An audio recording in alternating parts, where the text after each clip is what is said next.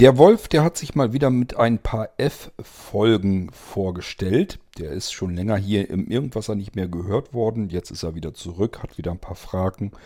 Ja, ich habe die auch noch nicht gehört. Hören wir uns die jetzt mal an. Irgendwasser.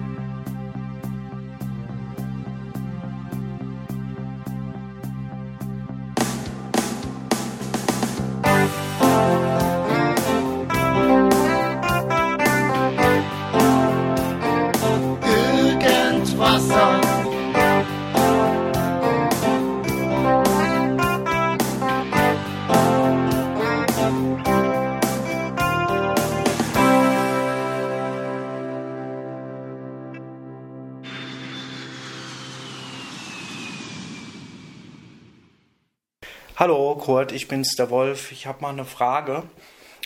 Und zwar, du hast ja jetzt den Blinzelnrechner und wenn du dann mal da dran gehst, eine virtuelle Maschine auf Windows 10. Jetzt ist die Frage, weil du dann immer sagst, was heißt immer sagst, ob da jetzt eine Lizenz wieder fällig wird. Weil ich hatte ja bei Microsoft nachgeguckt, dann, ähm, nachgeguckt, genau, da angerufen und gefragt und da sind halt zwei Windows 10 Lizenzen. Und daher wollte ich dich fragen, wenn du eine virtuelle Maschine ähm, mir in Windows 10 einrichtest, kostet mich das dann nochmal eine Lizenz oder sagst du, nö, ich mache dir die als Demo, wenn da ja zwei sind, dann lass die dann, schalt die dann einfach frei. Ja, das habe ich nochmal eine Frage. Und wenn dann noch als virtuelle Maschine, hätte ich gern das Knopex, aber dann das Knopex ähm, in, in der neuesten Version, wie das Ubuntu auch. Und dazu generell mal eine Frage. Wie werden denn die virtuellen Maschinen abgedatet? Ganz normal, wie du sagst, du machst es wie im Windows, du machst es wie im Linux oder sagst du, nee, mein Freund, so einfach geht es dann nicht. Hast du dann ähm, eine Erleichterung, weil du ja gesagt hast, mit diesem Virtual Box, das hast du ja für uns äh, Leute mit Handicaps oder beziehungsweise ähm, die nichts mehr gescheit sehen, äh, ein bisschen verbessert. Ob das dann so einfach geht, dass man das Zeug da updaten kann. Äh, sprich, dass du sagst, ja, lad das dann mal einfach auf den Stick oder irgendeine Partition drauf, das ist egal, und dann schiebst du das dann einfach über VirtualBox da rein oder kannst du die Updates da direkt drinnen machen? Das wollte ich nochmal fragen. Und Android wäre auch interessant, müsste aber dann auch ein neueres Android sein, wenn du dich daran nochmal wagst. Und zwar, ich bräuchte dann ja, ich bin jetzt zwar bei Android 7, aber auch das neueste Android. Das wäre dann 8.1 oder so ob das so einfach geht, weil, wie gesagt, ich weiß, dass es ein Kraus ist für dich wegen den Farben und deswegen bist du ja auch ganz schnell zu Apple, also nicht nur wegen der Sicherheitsgeschichte, aber das kann man, wenn man die Farben auf Umkehren stellt, eigentlich ganz gut regeln. Und dann wollte ich mal fragen, wie das dann so aussieht. Das ist dann natürlich eine Kostengeschichte. Da müsstest du mir dann halt noch sagen, ja, ich schicke dir mal eine Rechnung raus oder erstmal zu meinen Fragen, wie und wann und was kann man da umsetzen, was ich jetzt als Wunsch beziehungsweise an dich hätte. Ich danke dir, bis demnächst. Tschö. Also Wolf, ähm, Windows 10 kann ich dir als VM natürlich installieren, kann ich dir einrichten. Kostet aber die übliche Installationspauschale 49 Euro. Die Lizenz kannst du dir von Microsoft von mir aus gerne wiederholen. Wenn du meinst, dass du Microsoft davon überzeugen kannst, dass du die eine Lizenz gerne rüberholen möchtest in deine VM, dann mach das so. Ist kein Problem. Ähm, mit Knoppix und Ubuntu, du musst warten. Ich schaffe es nicht. Ich kann das im Moment gar nicht alles schaffen. Gerade die VMs, die will ich ja alle komplett nochmal ganz sauber machen. Ganz von vorne, ganz neu. Und äh, das wird aber einfach schlicht und ergreifend noch dauern. Die können also auf deinen Rechner nicht draufkommen. Das sage ich dir gleich. Das schaffe ich nicht einfach nicht mehr. Da musst du warten, so lange, bis ich das, die Grundsysteme alle soweit mal endlich wieder auch richtig schön sauber fertig habe, so wie ich mir das vorstelle. Und irgendwann sei, werde ich dann Bescheid sagen, so, wer Virtual äh, Systems von Blinzeln viel oft gerne nutzt und möchte das mal alles schick und neu haben, jetzt melden, dann müssen wir uns überlegen, wie wir die VMs zu euch noch hinbekommen denke mal, ja, mit ähm, über Online, das wird man wahrscheinlich knicken können, weil da ja viele zig Gigabyte zusammenkommen und mit meiner mickrigen DSL-Leitung, ähm, wo ich noch nicht mal ein Megabit hochladen kann, äh, das hat keinen Zweck. Aber ähm, ja, da müssen wir einmal in den sauren Apfel beißen und vielleicht einfach mal einen USB-Stick oder eine Speicherkarte oder was nehmen, wo die ganzen Dinger dann drauf sind. Und dann ähm, werde ich wahrscheinlich, ja, mit ziemlicher Sicherheit, werde ich dann per Fernwartung bei euch noch eben die Maschinen dann ähm, in das System ein, einarbeiten können. Also da kommt noch ein bisschen Arbeit auf mich zu, aber das kriegen wir dann auch noch hin. Irgendwann soll das mal richtig schick sein. Ich sage ja auch mit dieser Central Disk und so weiter, dass man innerhalb der virtuellen Maschinen überall von A nach B kommen kann und mal eben Dateien zwischen den einzelnen Maschinen und dem echten System austauschen kann. Vielleicht kriege ich das auch schon so, ja, müsste eigentlich zu schaffen sein. Also von meiner Idee her, so wie ich das vorhabe, sollte das eigentlich kein Problem sein. Werden diese ganzen virtuellen Maschinen ähm, in das Multi-Boot-System eingebaut. Das heißt, ähm, ihr kommt da gar nicht mehr so hinter, was ist jetzt eigentlich ein echtes System oder was ist ein virtuelles System. Da habt ihr zuletzt irgendwann gar nichts mehr mit zu tun. Wenn das so läuft, wie ich das eigentlich plane, wie ich das vorhabe, habt ihr nur noch eine, ein Multi-Boot-Systemmenü, eine Auswahl und könnt dort sagen, ja, das System möchte ich jetzt starten und um den Rest kümmert sich die Software. Ob das jetzt ein virtuelles System ist oder ein reales System, spielt dann für euch eigentlich keine große Rolle mehr. Also Knoppix, Ubuntu und so weiter warten. Was die Updates da drin ähm, angeht, ein virtuelles System ist nichts anderes als ein reales System. Also das merkt keinen Unterschied, ob es jetzt auf einer echten Hardware läuft oder auf einer virtuellen Hardware. Das ist dem Betriebssystem scheißegal. Die Betriebssysteme werden immer so aktualisiert, wie du das auf dem realen Computer auch machen würdest. Also bei Knoppix genauso updaten, wie du Knoppix updatest. Ubuntu so updaten, wie du Ubuntu updatest. Ähm, Windows so updaten, wie du Windows updatest. Ganz normal, da ist gar kein Unterschied. Das System auf dem virtuellen Computer kapiert gar nicht, dass es auf einem virtuellen Computer läuft. Für das System ist das eigentlich klar, ja, ich habe hier einen Computer und darauf funktioniere ich jetzt. So, der Rest spielt damit dann keine Rolle. Ähm, ja, was hattest du denn noch? Ach ja, mit dem Android. Ja, jetzt habe ich wieder nicht richtig aufgepasst, weil ich mir das nebenbei aufgeschrieben habe. Redest du jetzt, äh, hast du eben von der Android-virtuellen Maschine auf dem PC gesprochen? Ähm, ja, wolltest irgendwie was mit neuerer Version oder so haben, kann ich dir nicht anbieten, weil Android muss auf x86er angepasst sein. Also äh, das kann man nicht einfach updaten. Man kann nicht sich ein Android ähm, installieren auf irgendeinem Gerät und das einfach updaten. Funktioniert weder auf Telefonen noch auf Tablets noch auf einem x86er PC da schon gleich gar nicht. Du brauchst immer ein Android, was speziell für diese gezielte Hardware angepasst ist. Ähm, und das ist auch eben auf dem PC so. Ich brauchst eine spezielle x86-Distribution. Und da kannst du nicht einfach sagen, Android, update dich mal und dann zieht sich das Update und dann hast du ein aktuelles Android drauf auf der virtuellen Maschine. Sondern da musst du ähm, eine komplett aktuelle virtuelle Maschine dann haben. Und das muss aber die Distribution sein, die es für x86 eben gibt, die freigegeben ist. Und das sind, die schleppen extrem nach. Also das ist jetzt nicht so, als ich zuletzt geguckt habe, das ist ja so ewig auch noch nicht her, waren das die 5er-Systeme, die aktuell waren. Ähm, ich kann dir da nichts zaubern, ich kann dir da nicht irgendwie was machen. Ähm, das muss mit der Hardware funktionieren und wofür es keine, kein Android-System gibt, kann ich keins machen, kann ich keins herzaubern. Ich kann dir nur das installieren, was es eben für x86, die Distribution, die Installationsgeschichte, ähm, die äh, für x86er PCs, die es gibt, dann die neueste äh, Version, die kann ich dir installieren. Oft geht es auch so los, dass dann viele Betas erstmal rauskommen, die würde ich gar nicht installieren, da sind noch viel zu viele Fehler drin. Man muss eine stabile Version nehmen und die schleppt sich zeitlich sehr stark hinterher. Ich bin mir noch nicht mal sicher, ob es jetzt schon 6er gibt. Wahrscheinlich schon. Ich habe jetzt schon eine Weile nicht mehr geguckt, einfach weil ich mich nicht um alles zeitgleich kümmern kann. Und ähm, ja, vergesst die Bedienungshilfen für Sehbehinderte unter Android. Ähm, ich habe das immer wieder ausprobiert. Ich kann damit nicht arbeiten. Das hat nichts damit zu tun, dass ich nicht will. Ich kann einfach nicht. Klar kannst du dir die Farben umkehren in den Einstellungen. Was bringt mir das? Das bringt mir überhaupt gar nichts, weil jede App anders den, die Farben und die Kontraste hat. Ich starte eine App, so, jetzt hat die weiße Schrift auf schwarzem Hintergrund. Wäre für mich richtig. Das Blöde ist, die App, die ich davor hatte, hatte ähm, weißen Hintergrund und schwarze Schrift da drauf. Also jedenfalls genau andersrum.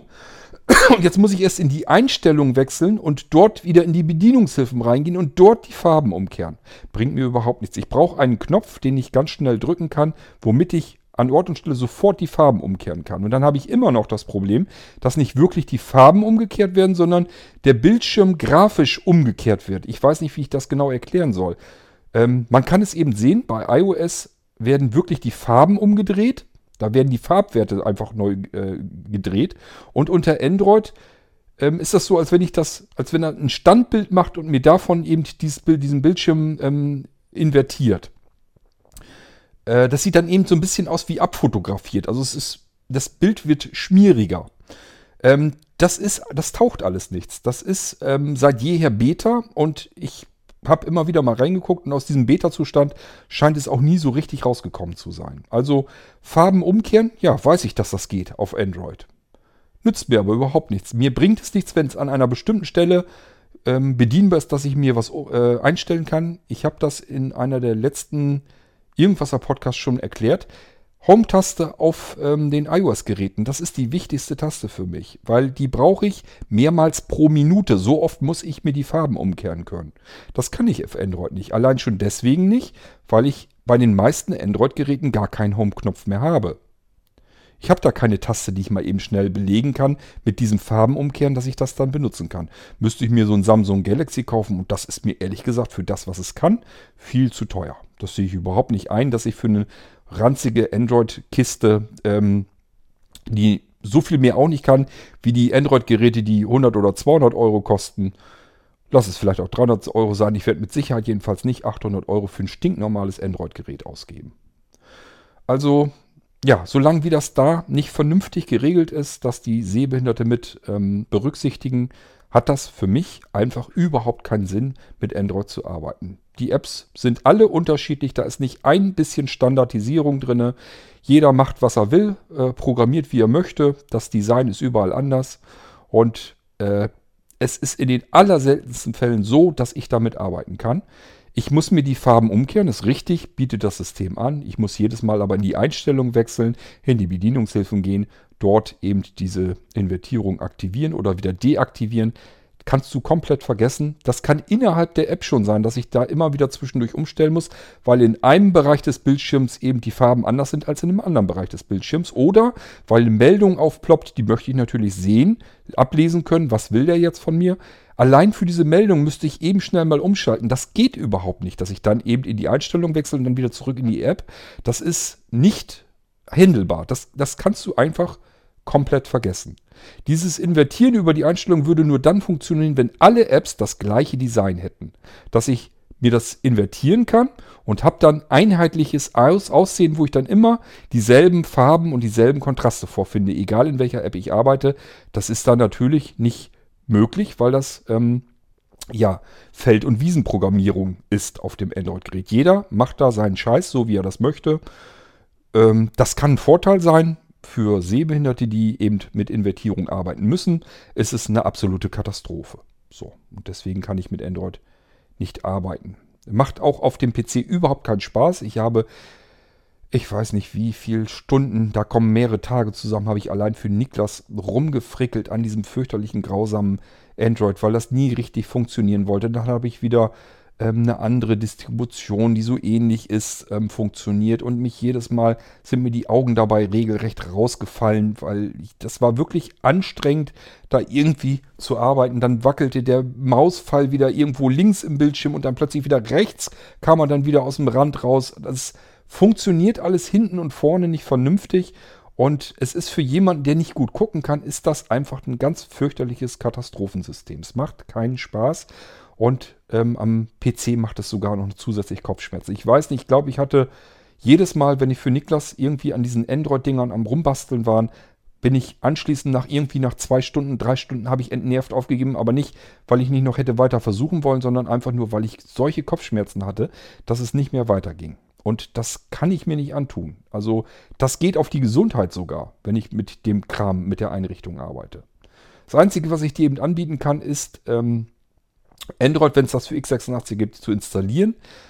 Ich probiere dann noch aus, ob ich Talkback dort ins, äh, nicht installieren, sondern eben aktivieren kann. Wenn das nicht geht, muss ich in dem Moment schon passen. Bis ich das hingefrickelt habe, dass ich mir irgendwo ein Talkback runtergezogen habe, habe das da übertragen, dort wieder reingepackt und dann dort wieder aktiviert, nur damit du ein neues Android auf dem Ding hast. Das schaffe ich nicht mehr. Also das tue ich mir nie wieder an. Das habe ich mir nach Niklas seiner Aktion Ich habe das für ihn gerne gemacht, weil er ein feiner Kerl ist und weil ich das gerne für ihn unbedingt haben wollte. Aber das hat wirklich wehgetan, im wahrsten Sinne des Wortes. Und das kann ich mir beim besten nicht mehr antun. Das macht wirklich richtig fiese, miese Kopfschmerzen, weil man so angestrengt da mit den Augen da am Rumhantieren ist. Es macht wirklich, ja, keinen Spaß, ist arg untertrieben. Tut mir leid, das Einzige, was ich dir wirklich anbieten kann, Android installieren. Gucken kann man Talkback äh, aktivieren. Wenn es nicht funktioniert, muss ich in dem Moment eigentlich schon passen.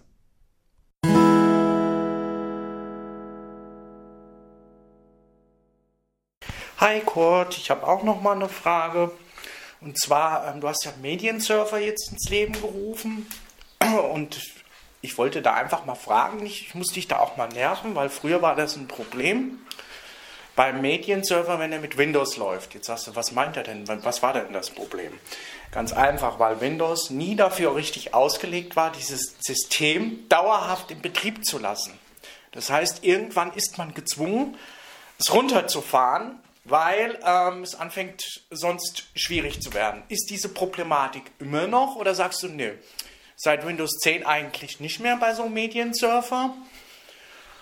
Und ist dieser Medienserver, der ist dann wahrscheinlich auch logischerweise per WLAN ansprechbar. Sprich, den kannst du dann von jeder Recheneinheit darüber ansprechen. Spielt wahrscheinlich dann auch keine Rolle. Jetzt muss man dann wieder fragen, wie gut sind die Dienste, die du dann damit einbaust. Jetzt meinst, meinst du, warum meint er die Dienste? Ganz einfach, sind die dann nur rein mit Blinzeln ähm, nutzbar oder könnte ich die auch mit meinem Tablet oder MSI Notebook auch nutzen? Das wäre auch nochmal so eine Frage. Und wie sieht es denn, ach so, mit der Speichereinheit, glaube ich, habe ich das so, hast du das ja, glaube ich, auch erzählt. Entweder schließt man USB an oder ähm, bobelt eine äh, Micro-SD-Karte rein, um den Speicher dementsprechend zu machen. Das heißt also, wenn man das Gerät von dir bekommen würde oder anfordert, da ähm, würdest du dann die Komponenten logischerweise ähm, zugeben, drauf machen. Was sind denn dann die Mindestvoraussetzungen, wenn du das dann auch nochmal vorstellst? Mindestvoraussetzungen meine ich damit, wie, wie groß muss denn zum Beispiel die MicroSD-Karte der Speicher sein? Und ähm, man müsste ja natürlich die, auch ein Backup davon machen, weil ähm, Micro-OS-Karten, also generell Speicherkarten, sich dadurch durch den Preis ähm, auszeichnen, das wissen ja viele nicht, warum es günstigere gibt und nicht. Ich sage es jetzt mal, warum viele, weil die Schreibzyklen niedriger sind bei den, äh, bei den günstigen. Und der Schreibzyklus, wenn der erreicht ist, dann ist diese Speicherkarte am Arsch. Und daher muss man sich ja dann auch kümmern um die Sicherheit. Wie wird das dann, dann gemacht? Mit Drive Snapshot oder hast du da nochmal eine eigene Sicherheitslösung? Ich wollte dir jetzt auch nicht vorgreifen, weil du sagst, mein Freund, ich habe gesagt, ich mache Podcast dazu, aber so, so, so überschriftstechnisch, wie du dir das dann vorstellst, wie das dann umgesetzt wird, ähm, wäre das ja ganz interessant. Und wie gesagt, ich brauche, ähm, wenn ich Filme habe oder so zum Beispiel und die mir anhöre, weil meine Optik halt da nicht mehr gut taugt zum Gucken. Ich, ich mache die Auflösung sowieso runter, weil du hattest, glaube ich, eine Blinzing, ähm, Blinzeln-Geschichte, irgendwas auch mit Begründung, warum ähm, jetzt diese Intel-Geschichten, gerade wegen Auflösungsgeschichten. Aber du meinst wahrscheinlich auch die, die Geschwindigkeit. Ist dann dann einfach ein ganz normales, da frage ich nochmal zurück, auch wenn du es erzählst, eigentlich auf deinem Medienserver, den du entwirfst oder ähm, mit Software, ob da ein einfaches, ähm, einfaches, ob da einfach nur ein Windows drauf ist oder wie das ausschaut. Jo. Oder ob du sagst, nee, ich mache ja auch beide Systeme drauf, also eventuell sogar noch ein Linux. So als Notlösung. Ne? Oder ob du sagst, nee, das läuft so wie, als wenn du einen ganz normalen Blinzelnrechner, jetzt ganz normal meine ich einfach damit, dass du sagst, einmal Windows-System und einmal Notfallsystem. Läuft das dann so.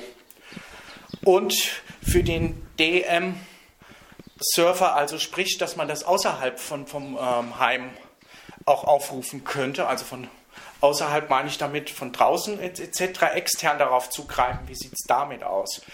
Wie sind äh, die Zugriffsgeschichten? Da können da mehrere zugreifen oder eigentlich, wenn es ein Windows ist, hat sich die Frage schon erledigt. Natürlich können da mehrere zugreifen oder auch nicht. Das kannst du ja trotzdem nochmal erzählen. Habe ich jetzt im Moment nicht auf der Kette, egal. Okay, ich danke dir. Tschüss. Uiuiuiui, jetzt wirfst du mir hier aber einige Begriffe durcheinander so ein bisschen. Was du meinst, ist, glaube ich, die Blinzeln-Nass-Systeme. Du redest ja von Medienservern. Medienserver hast du auf den normalen Blinzeln-Computern auch drauf. Brauchst du nur das Multimedia-Paket mit, also dieses Multimedia-Funktionspaket ähm, dazu bestellen und dann hast du auch Medienserver bei dir auf den Blinzeln-Computern laufen. Die laufen schön fein im Hintergrund. Hast du erstmal als Anwender auf dem Blinzeln-Computer, siehst und hörst und merkst du da gar nichts von. Die Dinger laufen und geben alles, was du auf dein Datenlaufwerk draufpackst, im Netzwerk frei. Per DLNA kannst du abspielen. Ja, brauchst du eigentlich nur ähm, mit zum Beispiel deinem Android-Gerät gucken, was habe ich denn hier an DLNA-Servern bei mir im Netzwerk, da wirst du staunen.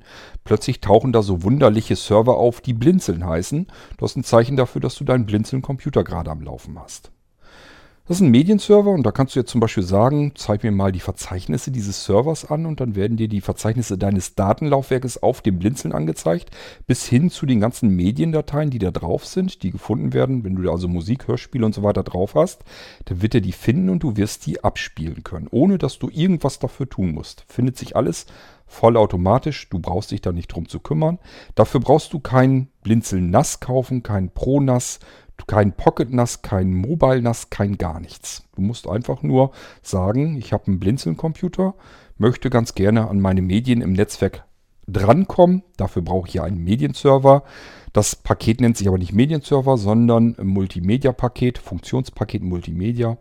Dazu bestellen kostet, glaube ich, 49 Euro weil es eben eine ganze Menge Arbeit macht. Denn da werden nicht nur zwei Medienserver eingerichtet. Ich nehme immer ganz gerne zwei, damit einer als Backup dient. Das heißt, wenn du irgendwie Probleme mit einem Medienserver mal haben solltest, ja, dann wirst du sagen, okay, ich sehe hier in meinem Netzwerk aber zwei Medienserver. Ähm, das heißt, ich kann, wenn ich mit dem einen aus irgendeinem Grund, wenn der gerade nicht richtig läuft, Zicken macht, bockig ist, wer weiß was macht. Oder aber vielleicht, ich habe neue, das passiert mir hier zum Beispiel bei mir in meinem Netzwerk ganz oft. Ich habe auch mehrere Medienserver laufen. Ich packe mir zum Beispiel ein neues Hörspiel ähm, auf, äh, in ein Verzeichnis rein und möchte das sofort per DLNA auf mein iPhone streamen. So, gehe ich drauf auf den Medienserver und stelle fest, ja, scheiße, ist da noch gar nicht drin. Hat er einfach noch gar nicht registriert, gar nicht erfasst, dass da schon wieder eine neue Datei dazugekommen ist. Dann kann man einfach den nächsten Medienserver nehmen und da nochmal gucken. Und meistens ist das so, irgendeiner hat sich die Datei dann schneller gekrallt, sodass ich sie dann gleich hören kann. Es gibt nämlich nichts Schlimmeres als das Hörspiel, was man jetzt unbedingt in dem Moment hören will, wo man es gekriegt hat und auf die Platte kopiert hat, sondern will man es irgendwo hören und muss dann feststellen, ja toll, das Ding ist auf der Platte, ich habe es dann da, komme aber nicht dran. Das ist ätzend, das will man nicht haben. Deswegen hat man meistens bei Blinzeln dann zwei Medienserver im Hintergrund am Laufen. so, ähm, die 49 Euro, habe ich ja gesagt, Einrichtungskosten ähm, für diese Multimedia-Geschichte. Da gehört aber noch mehr dazu, gehört nämlich Software dazu. Unter anderem, dass dein Blinzeln-Computer ein Airplay-Empfänger wird. Das heißt, wenn du Airplay, das kannst du auch unter Android benutzen. Das ist zwar von Apple erfunden, funktioniert aber auch an Android-Geräten wunderbar. Ähm, da kannst du einfach sagen, das, was ich jetzt auf meinem Smartphone hier abspiele, das schicke ich jetzt einfach per WLAN an meinen Blinzeln-Computer. So, und dann hörst du das aus den Lautsprechern, die an deinem Blinzeln-Computer angeschlossen sind. Oder aber, wenn du das Notebook oder sowas hast, dann kannst du es dort aus den Lautsprechern hören. Das, was du auf deinem iPhone oder auf deinem Android-Smartphone äh, gerade abspielst, wenn du das per Airplay an deinen Blinzeln-Computer schickst, spielt der es dann weiter ab. Also es ist dort zu hören. Als wäre das nicht schon cool genug, denn das kannst du mit anderen Computern nicht, kann der Blinzeln-Computer als Airplay-Empfänger noch mehr tun. Er kann das nämlich aufzeichnen als MP3-Datei. Noch coolere Sache also. Denn jetzt wird es auch spannend. Es gibt ja auch Dienste, da haben wir keine Möglichkeit, an die Sachen ranzukommen. Wenn wir zum Beispiel Audible nehmen, kaufen wir uns ein schönes Hörspiel, ein Hörbuch oder sowas. So einfach ist das da nicht ranzukommen man muss schon irgendwelche spezielle Software sich installieren und benutzen können und so weiter. Die muss dann auch, wenn wir blindlings sind, entsprechend bedienbar mit per Screenreader und so weiter und so fort sein. Dass es Wege genug gibt, das braucht man mir nicht zu erzählen. ich kenne die. Ähm, aber der einfachste Weg wäre doch, ich spiele ganz normal in meiner Audible-App das Ganze ab, schickt die Ausgabe rüber zu meinem Blinzeln-Computer und sagt dem, nimm das mal auf, was du da jetzt gestreamt kriegst. Und dann macht er das. Dann habe ich mein Hörbuch in einer MP3-Datei und ich habe dabei noch nicht mal den Kopierschutz umgangen. Das heißt, das Ganze ist rechtlich also auch noch wasserfest. Ich muss mich noch nicht mal kriminalisieren. Ich muss nicht irgendeine Software ähm, benutzen, die irgendwie versucht, diesen ähm, Kopierschutz, der dort drin steckt, irgendwie, dass sie den ausgehebelt bekommt. Denn ich mache ja nichts Illegales. Ich mache nicht, nicht mehr als das, was ich benutzen kann. Nämlich, ich ähm, schicke meinen Stream per Airplay an ein anderes Gerät und das nimmt jetzt wieder auf und speichert mir das gleich als MP3-Datei ab. Auch das steckt im Multimedia-Paket mit drin. Es sind also spezielle Funktionen, die der Blinzel-Computer hat. Die Medienserver selbst, die habe ich natürlich nicht programmiert, die richte ich nur ein. Was noch dazu gehört, sind Codec-Pakete. Das heißt, der Blinzel-Computer, wenn man das Multimedia-Paket dazu bestellt, kann eigentlich alles Mögliche, was irgendwie in Dateien da draußen herumschwirrt, kann er auch öffnen und wiedergeben. Ähm, ja, sei es nun irgendwie irgendwelche wunderlichen Dateiformate oder so, das sollte der normalerweise abspielen können. Da sind ähm, ganze Codec-Pakete ähm, dann installiert, dass er das eigentlich hinkriegen kann. Was auch zum Beispiel dazugehört, ist dann Selbstverständlichkeit, dass das ähm, äh, die Lamy-Encoder mit drin ist und noch viele, viele andere Sachen. Ähm, alles, was irgendwie dazu beiträgt, äh, beiträgt den Blinzeln-Computer multimedia-mäßig so weit hochzutragen, ja, wie es eigentlich fast fetter nicht mehr sein kann. Da hat man die Vollausstattung, was Multimedia angeht. Deswegen, ähm, ja, macht alles Arbeit. Deswegen kommen diese 49 Euro Einrichtungspauschale dann zustande für das Multimedia-Paket. Meiner Meinung nach lohnt es sich aber. Man hat dann eine richtige schöne High-End-Multimedia-Maschine aus seinem Blinzeln-Computer gemacht. So, das erstmal zu den Medienservern, weil du sagtest, das habe ich ja, stelle ich ja jetzt erst alles so vor. Das ist nicht so ganz richtig. Was ich jetzt vorstelle, sind die Blinzeln-Nass-Systeme vielleicht.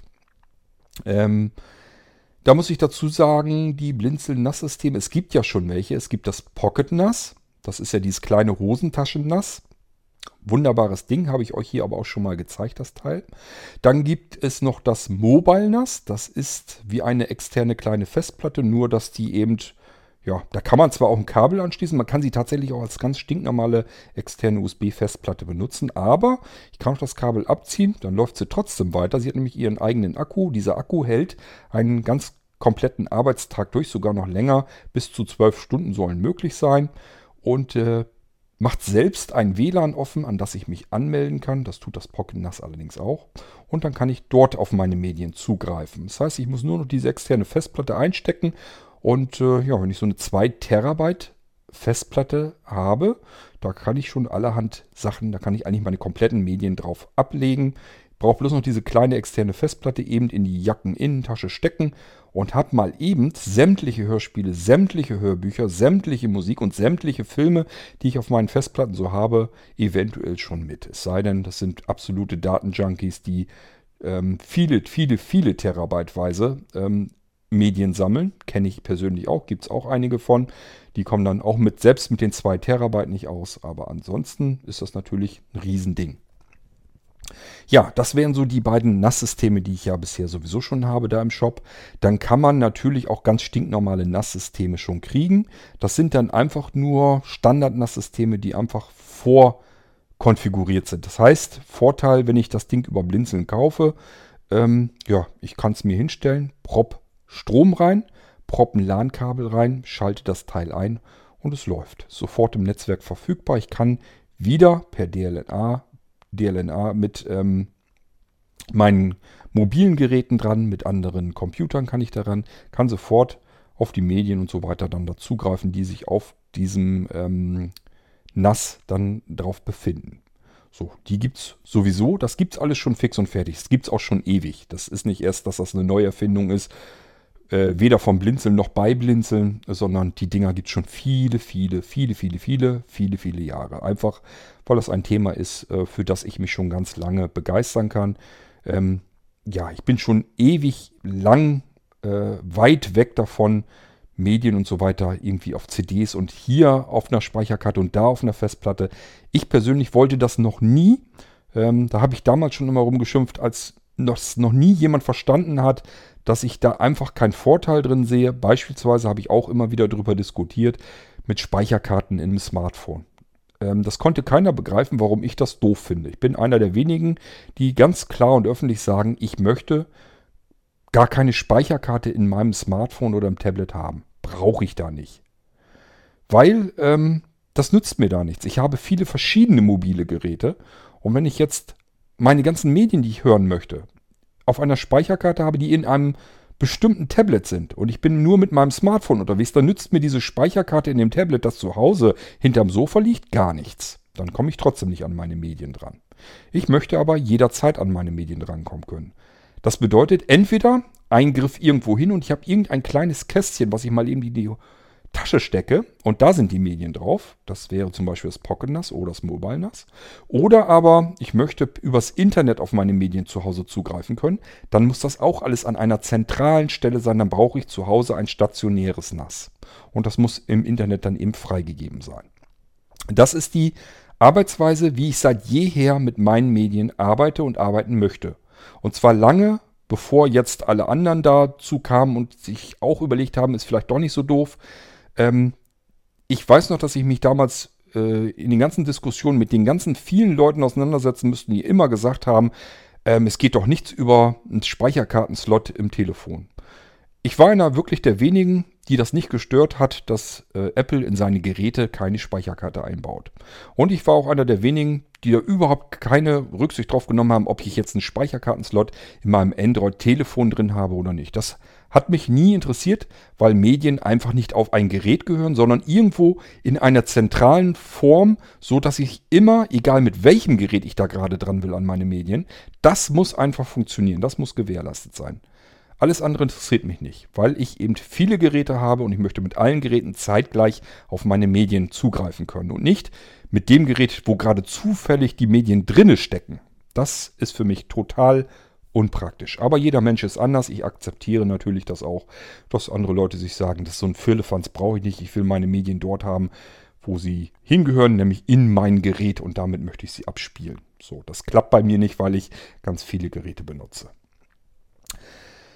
Ähm, ja, also es gibt schon NAS-Systeme. Es gibt Pocket NAS, Mobile NAS, das normale Blinzeln NAS. Ähm, ähm, es gibt Multimedia-Pakete für Blinzeln Computer, wo letztendlich auch nicht mehr ganz viel fehlt von dem normalen NAS-System.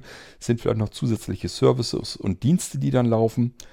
Ähm, es gibt das Blinzeln Pro NAS, das ist dieses Ding, was eben wirklich komplett selbst gebaut wird hier. Ähm, es gibt die Möglichkeit, habe ich jetzt auch bei einer Anwenderin, die hat sich eigentlich vorher für ein normales Blinzeln NAS entschieden, also dieses Pro NAS ähm, auf Windows-Basis.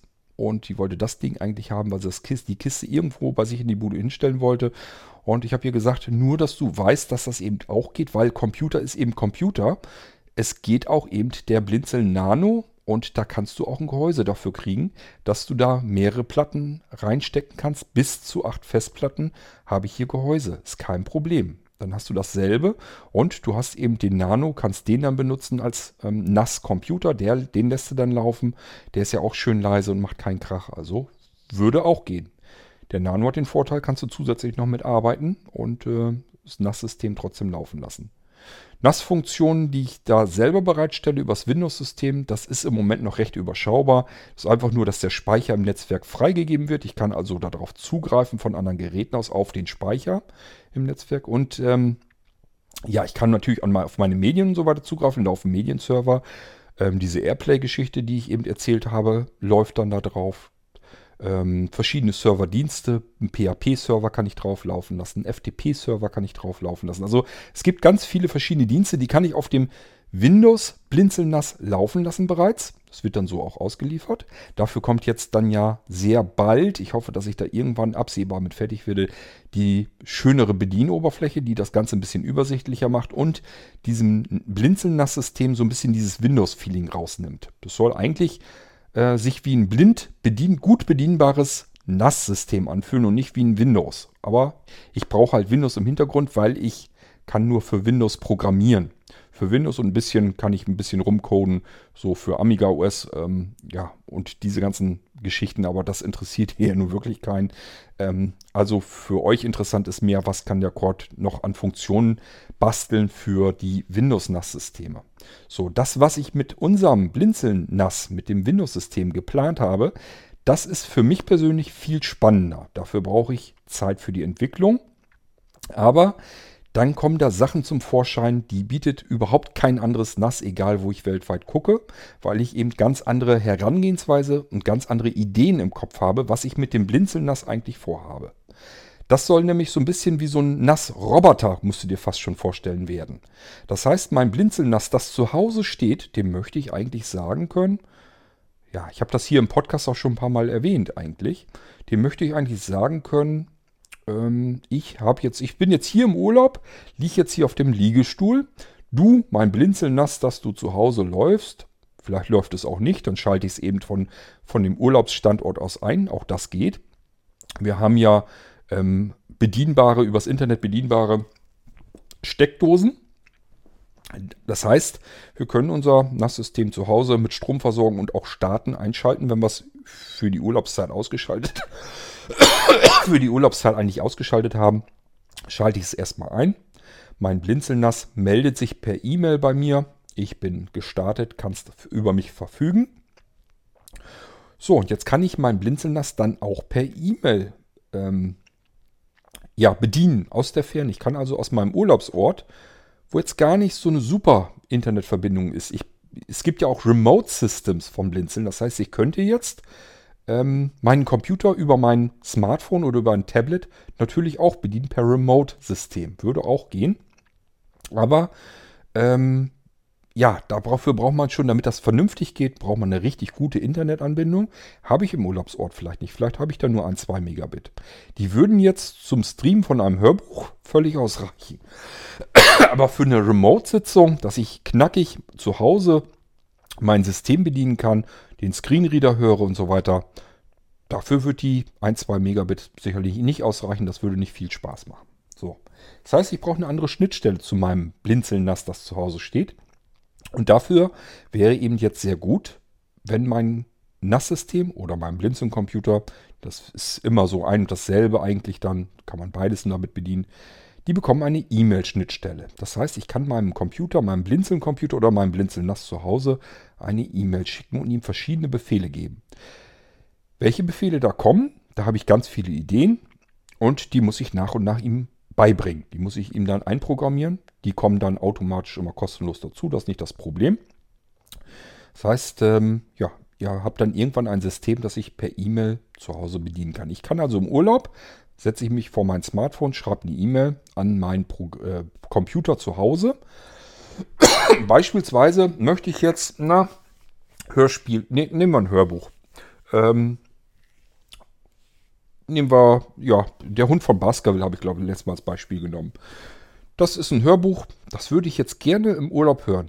Ich habe das schon mal angefangen, irgendwie habe ich das aber nicht weitergehört. Jetzt habe ich die Muße, die Ruhe, die Zeit. Ich sitze hier in der Sonne, ähm, in Griechenland auf dem Liegestuhl am Strand, schlürfen Cocktail und hätte jetzt Lust, der Hund von Baskerville zu hören. Smartphone habe ich, würde gehen. Kopfhörer habe ich auch mit, würde auch gehen. Ich nerv keinen. Tja, scheiße. Jetzt habe ich aber den Hund von Baskerville, der ist zwar zu Hause bei mir auf der Festplatte, aber ja nicht auf meinem iPhone. Wie komme ich denn da jetzt dran? So, und jetzt kann ich eine E-Mail schreiben an meinen Blinzeln-Computer zu Hause und sage ihm im Prinzip in diesem Befehl in deutscher Sprache, such mal bitte mein Hörbuch auf, der, auf deiner Festplatte, such mal nach Der Hund von Baskerville. Und das, was du findest, äh, da antwortest du mir erstmal. Computer zu Hause sucht, findet etwas und schreibt dir zurück, ich habe gefunden hier ein ganzes Verzeichnis, das nennt sich so. Ich habe aber auch hier mehrere Dateien in einem Verzeichnis gefunden. Das heißt auch so. Ja, und dann kannst du ihm sagen, okay, das komplette Verzeichnis, was du da gefunden hast, ist das Richtige. Da sind mehrere Dateien drin, die gehören zu meinem Hörbuch. Dieses Verzeichnis möchte ich jetzt hören.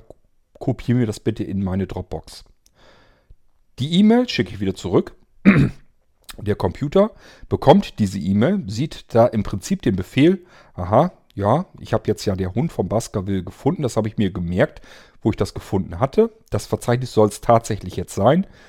Das soll ich ihm jetzt in die Dropbox kopieren und der Computer macht das. Die Dropbox lädt automatisch zu Hause hoch. Ähm, der Computer wird dir noch eine E-Mail zurückschicken. Ich habe dir das Hörbuch, so wie du es wolltest, in deine Dropbox kopiert. So, jetzt müsste, müsstest du nur noch eben warten, bis die Dropbox ähm, die Dateien hochgeladen hat. Die findest du dann bei dir auf deinem Smartphone in deiner Dropbox und von dort aus kannst du dir dein Hörbuch anhören, das zu Hause auf der Festplatte ist, egal ob auf dem Blinzeln-Computer, auf dem Blinzeln nass, wo du ansonsten nie im Leben eine Chance gehabt hättest, dieses Hörbuch jetzt in dem Moment zu hören. Das würde jetzt gehen. Ja, einfach weil die erste Datei, die ist ratzfatz dann langsam übertragen, selbst mit einem Megabit, was eben wie gesagt für Remote-Sitzungen so wahrscheinlich gar nicht schön reichen würde. Aber ähm, für ein Streaming von der Dropbox reicht das dicke. Da kannst du ungestört, ungetrübt äh, dein Hörbuch genießen. So, das ist so eine typische Funktion. Ja, kannst du suchen, so viel du willst. Es gibt keinen Computer, es gibt kein NAS-System, das so etwas kann. Das auf E-Mail-Befehl dir irgendwas auf der Festplatte heraussucht und von A nach B kopiert. Und zwar beispielsweise in die Dropbox oder aber per FTP irgendwo hochlädt, wo du wiederum auch per FTP drauf kannst. Oder aber, was auch geht, wenn du dir das so zu Hause eingerichtet hast, das hängt mit der Router-Funktion zu Hause an, ab. Also wenn du jetzt zum Beispiel deine Fritzbox so konfigurierst, dass der FTP-Port durchgereicht wird von deiner Fritzbox, durchgereicht wird an deinen Blinzeln-Computer, dann kannst du natürlich auch sagen, ja, du brauchst mir das Hörbuch jetzt gar nicht irgendwo hinzukopieren, sondern starte mir eine FTP-Freigabe. Mach einen FTP-Server einfach auf dieses Verzeichnis. Aber bitte auch nur auf dieses Verzeichnis, damit, falls irgendjemand anders da irgendwie Zugriff drauf hat, haben sollte, erlangen sollte, also einfach aus Sicherheitsgründen, wenn der da drauf zugreifen kann, soll er bitte nur lesend zugreifen können und nur auf dieses eine Hörbuch, denn das ist das Einzige, was ich gerade brauche und dann verbindest du dich einfach mit dem FTP-Programm auf deinem Smartphone und kannst dann auch ebenfalls wieder diese Dateien abspielen. Und FTP-Programm, das hört sich immer alles so kompliziert an. Man kann zum Beispiel den von mir allseits äh, bevorzugten und sehr beliebten File-Browser nehmen. Den gibt es zumindest für iOS bei ähm, Android. Ich glaube, da gibt es den nicht. Wüsste ich jedenfalls nicht. Den benutze ich hier für so ziemlich restlos alles, was irgendwie mit Dateien zu tun hat, egal wo die sind, welche Verbindungsart ich brauche. Der File-Browser kann das alles, der kann auch mit Dateien vernünftig umgehen, kopieren, verschieben, umbenennen, löschen. Ähm, wenn ich ihm eine URL verpasse, also einfach übergebe, dann kann er direkt aus dem Internet eine URL, die Datei herunterladen, dort, wo ich sie hinhaben will, gleich abspeichern. Also der File-Browser kann im Prinzip alles das, was ich eigentlich so brauche, wenn es um irgendwelche Dateien geht. So, und deswegen benutze ich den, denn der merkt sich der FTP-Verbindung. Das heißt, ich muss eigentlich nur noch eine E-Mail schicken, könnte ein anderer Befehl sein, an meinen Blinzeln-Computer oder das Blinzeln-NAS-System, dass ich ihm eine E-Mail schicke und sage, ich möchte jetzt, der Hund von Baskerville hören, mach mal eine FTP-Freigabe auf. So, Computer schickt mir eine E-Mail zurück. Habe ich gefunden. Hier ist ein Verzeichnis gewesen. Der Hund von Baskerville heißt das. Wahrscheinlich ist es das. Ich habe dir die FTP-Freigabe aktiviert. Ähm, kannst dich verbinden. So, dann gehe ich auf meinem Smartphone, wenn es ein iOS-Gerät ist, beispielsweise in den File-Browser, tippe dort äh, auf Blinzeln, beispielsweise, wenn ich meinem Blinzeln-Computer die Verbindung dort Blinzeln genannt habe, tippe ich da drauf. Es geht übers Internet, eine FTP-Verbindung wird gemacht zu meiner Fritzbox zu Hause hin. Die Fritzbox sagt, okay, hier kommt was per FTP an. Ich reiche das durch an den Blinzeln-Computer. Zack, bist du verbunden mit deinem Computer zu Hause und kannst direkt von dort entweder die Dateien auf dein Smartphone übertragen oder aber du spielst sie gleich direkt ab. Auch das kann der File-Browser. Aber es wird sowas hoffentlich irgendwas auch für Android geben, sowas ähnliches. Dann kannst du damit genauso arbeiten. Also gibt es allerlei Ideen und Möglichkeiten und die verfolge ich eben. Deswegen ist das äh, Blinzeln-Nass-System eine ganz andere Herangehensweise an ein Nass-System als die ganzen anderen Hersteller. Egal, ob du von QNAP oder Synology oder sonst was nimmst, ja, die haben ganz viele ganz tolle Funktionen, auch super professionelle Funktionen, auch wahrscheinlich Funktionen, die ich so vielleicht nie umsetzen kann. Ich wüsste jetzt ehrlich gesagt nicht, wie ich das jetzt mit einem Time Machine Server oder so, wie ich den richtig installieren kann. Wahrscheinlich muss ich nur irgendein iTunes-Gedöns oder so drauf installieren auf so ein Blinzeln-Nass-System. Wenn der iTunes im Hintergrund läuft, wahrscheinlich macht er das alles. Also auch das kriegt man alles irgendwie hin. Aber da habe ich mir noch nie Gedanken drum gemacht. Es gibt ganz viele verschiedene Sachen auf so einer QNAP oder so. Die kann die von Haus aus, wo ich mir erst einen Kopf machen müsste, wie kann man das dann umsetzen, damit ich das auf dem Blinzeln-Nass-System auch so anbieten kann.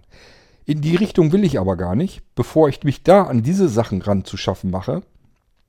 Ähm, einfach Dienste, die ich normalerweise im normalen Alltag gar nicht so unbedingt brauche ähm, mache ich mich lieber an Funktionen, die es auf allen anderen NAS-Systemen gar nicht gibt. Und damit ich sagen kann, wenn dich auch sowas interessiert, dann kannst du dir besser ein Blinzeln-NAS holen. Das kann das. Dem kannst du per E-Mail eben sagen, er soll dir ein Hörbuch raussuchen und beispielsweise die Dropbox kopieren. Wirst du ja bei QNAP nicht finden, wirst du bei Synology nicht finden. Dein Blinzeln-NAS-System kann das. Und du kannst es auch von der Ferne aus einschalten, du kannst es ausschalten, du kannst es neu starten, du kannst Dateien hin und her kopieren, du kannst Dateien bereitstellen, natürlich auch für andere Anwender. Das ist alles kein großes Problem.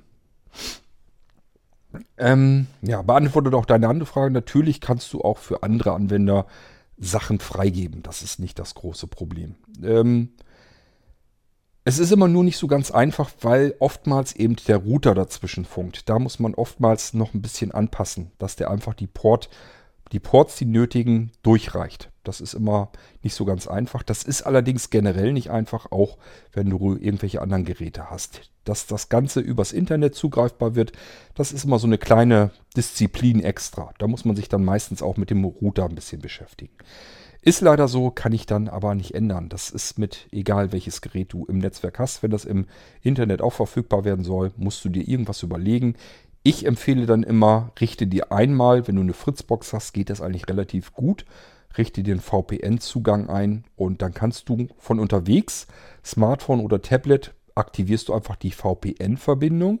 Das ist wie so ein Tunnel quer durchs Internet, durch alle fremden möglichen Leitungen durch verschlüsselt bis zu Hause an deinem Anschluss an der Fritzbox. Dort wird erst wieder entschlüsselt und dieser Tunnel wird dort erst geöffnet und deine Fritzbox nimmt diesen Tunnel und tut so, als wärst du zu Hause in deinem Netzwerk. Dann hast du nämlich gar keine Unterschiede mehr. Wenn du einmal die VPN-Verbindung eingerichtet hast und hast diese aktiviert von deinem Smartphone, von unterwegs, wo du gerade dich aufhältst, nach zu Hause zu deiner Fritzbox und die Fritzbox sagt, okay, Jetzt bist du hier zu Hause im Netzwerk, dann verhält sich dein Smartphone auch so wie zu Hause im Netzwerk. Du kannst direkt ganz normal, als wärst du zu Hause, auf deinen Blinzeln-Computer oder auf das Blinzeln-NAS zugreifen.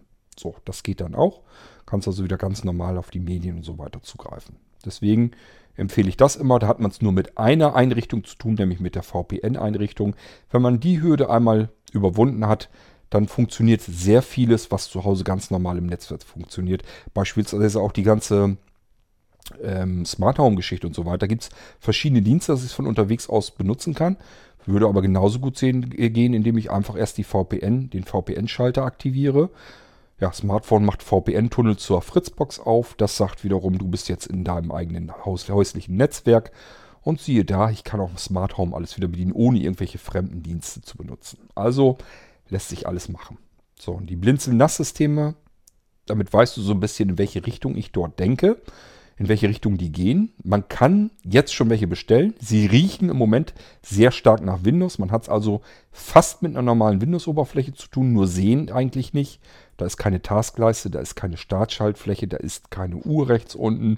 Man hat nur einen schwarzen, schwarzen Bildschirm und da sind verschiedene Einträge und so weiter zu sehen. Das ist im Moment der Stand von einem Blinzelnass. Sieht also erstmal gar nicht so unbedingt nach Windows aus, aber man kann schon ahnen, da steckt dann doch irgendwie Windows dahinter. Irgendwann soll diese schicke Oberfläche vom Blinzeln drüber. Und dann kann ich wirklich sagen, das ist jetzt wirklich ein Nasssystem in einem Guss. Da sind alle Sachen, die du jetzt bedienen können möchtest, findest du jetzt hier in dieser Oberfläche fein ähm, auswählbar und kannst sie dort aktivieren. Ja, aber das ist eben noch nicht in Anmarsch. So, und wenn dich das andere interessiert, dieses Linux-NAS-System, es gibt ja dieses Blinzeln Pro NAS, gibt es eben einmal mit Windows und einmal mit Linux. Ähm, das Linux-System, das ist auch eine ganz normale Linux-Distribution, die sich komplett, eine freie Linux-Distribution, die sich nur um den Bereich NAS, Dienste und so weiter kümmert. Da ist auch wieder die Besonderheit bei Blinzeln eigentlich nur, wir installieren es, wir richten es ein auf unsere Blinzeln NAS Hardware. Und ähm, es läuft dann eben, es wird komplett konfiguriert, sodass du auch hier wieder sagen kannst, ich stopfe da mal eben Strom rein, ein LAN-Kabel, das Ding läuft, funktioniert. Ich kann damit arbeiten. So, das ist der einzige Vorteil eigentlich an der ganzen Geschichte. Ansonsten hast du es auch da wieder mit einem NAS-System zu tun, mit einem sehr guten, ähm, funktionsreichen NAS-System, ähnlich wie du es bei QNAP und Synology und wie sie alle heißen auch hast. Das heißt, genauso gut oder schlecht eben per Browser bedienbar. Und ähm, ja, es läuft eben kein Screenreader auf dem Blinzeln NAS selbst, sondern du musst es dann eben über den Browser oder so wieder bedienen. Und das ist immer alles ja nicht wirklich schön gemacht, die Oberflächen. Ähm, ja, manche können damit ein bisschen besser klarkommen, manche tun sich da schwerer mit ich sag ja, wenn man Windows gewohnt ist und möchte volle Kontrolle haben über sein NAS zu Hause, dann wäre es eigentlich besser, wenn man ähm, mit Windows auch weiterhin arbeitet. Deswegen interessieren sich da viele für äh, ein Blinzeln-NAS mit Windows drauf, weil sie sich eben sagen, Windows kenne ich, arbeite ich jeden Tag mit. Wenn irgendein Problem ist oder ich will mein System erweitern oder ich möchte was sichern oder sonst irgendetwas, das ist ein stinknormales Windows. Ich knall mich da eben drauf stecke da eben meinen ähm, USB-Kopfhörer rein oder einen Lautsprecher, Tastatur ran und ich kann dieses Blinzeln das wie in jedem stinknormalen Windows-PC bedienen, kann mir da ähm, Systeme drauf zusätzlich installieren und so weiter und so fort. Gibt natürlich auch noch eine weitere Königsdisziplin, nämlich dass ich ähm, das Linux NAS-System als virtuellen Computer auf meinem realen Windows Blinzeln NAS-System laufen lasse. Dann habe ich beide NAS-Systeme und kann mir das aussuchen, ob ich das jetzt gerade über den Browser bedienen möchte oder aber ob ich das ähm, äh, direkt am Blinzeln NAS bedienen möchte. Ähm, das heißt, man kann auch zwei grundverschiedene NAS-Systeme laufen lassen auf derselben Hardware. Auch das funktioniert. Das geht so weit, dass man ähm, natürlich sogar ähm, mehrere NAS-Systeme laufen lassen kann dass jeder in so einer Familie sein eigenes NAS hat, obwohl er nur eine Hardware hat. Also nur ein Blinzeln-NAS-System sich kauft, ordentlich Speicher reinbauen, also am besten ordentlich Arbeitsspeicher und auch ordentlich Arbeitsplatten und dann entsprechend verschiedene virtuelle NAS-Systeme darauf laufen lässt. Jedes Familienmitglied hat sein abgetrenntes eigenes NAS-System. Ist kein Problem, würde funktionieren. Ja, es kommen auch noch weitere Funktionen dazu. Das sind allerdings so Funktionen, wie kann QNAP und so eigentlich auch.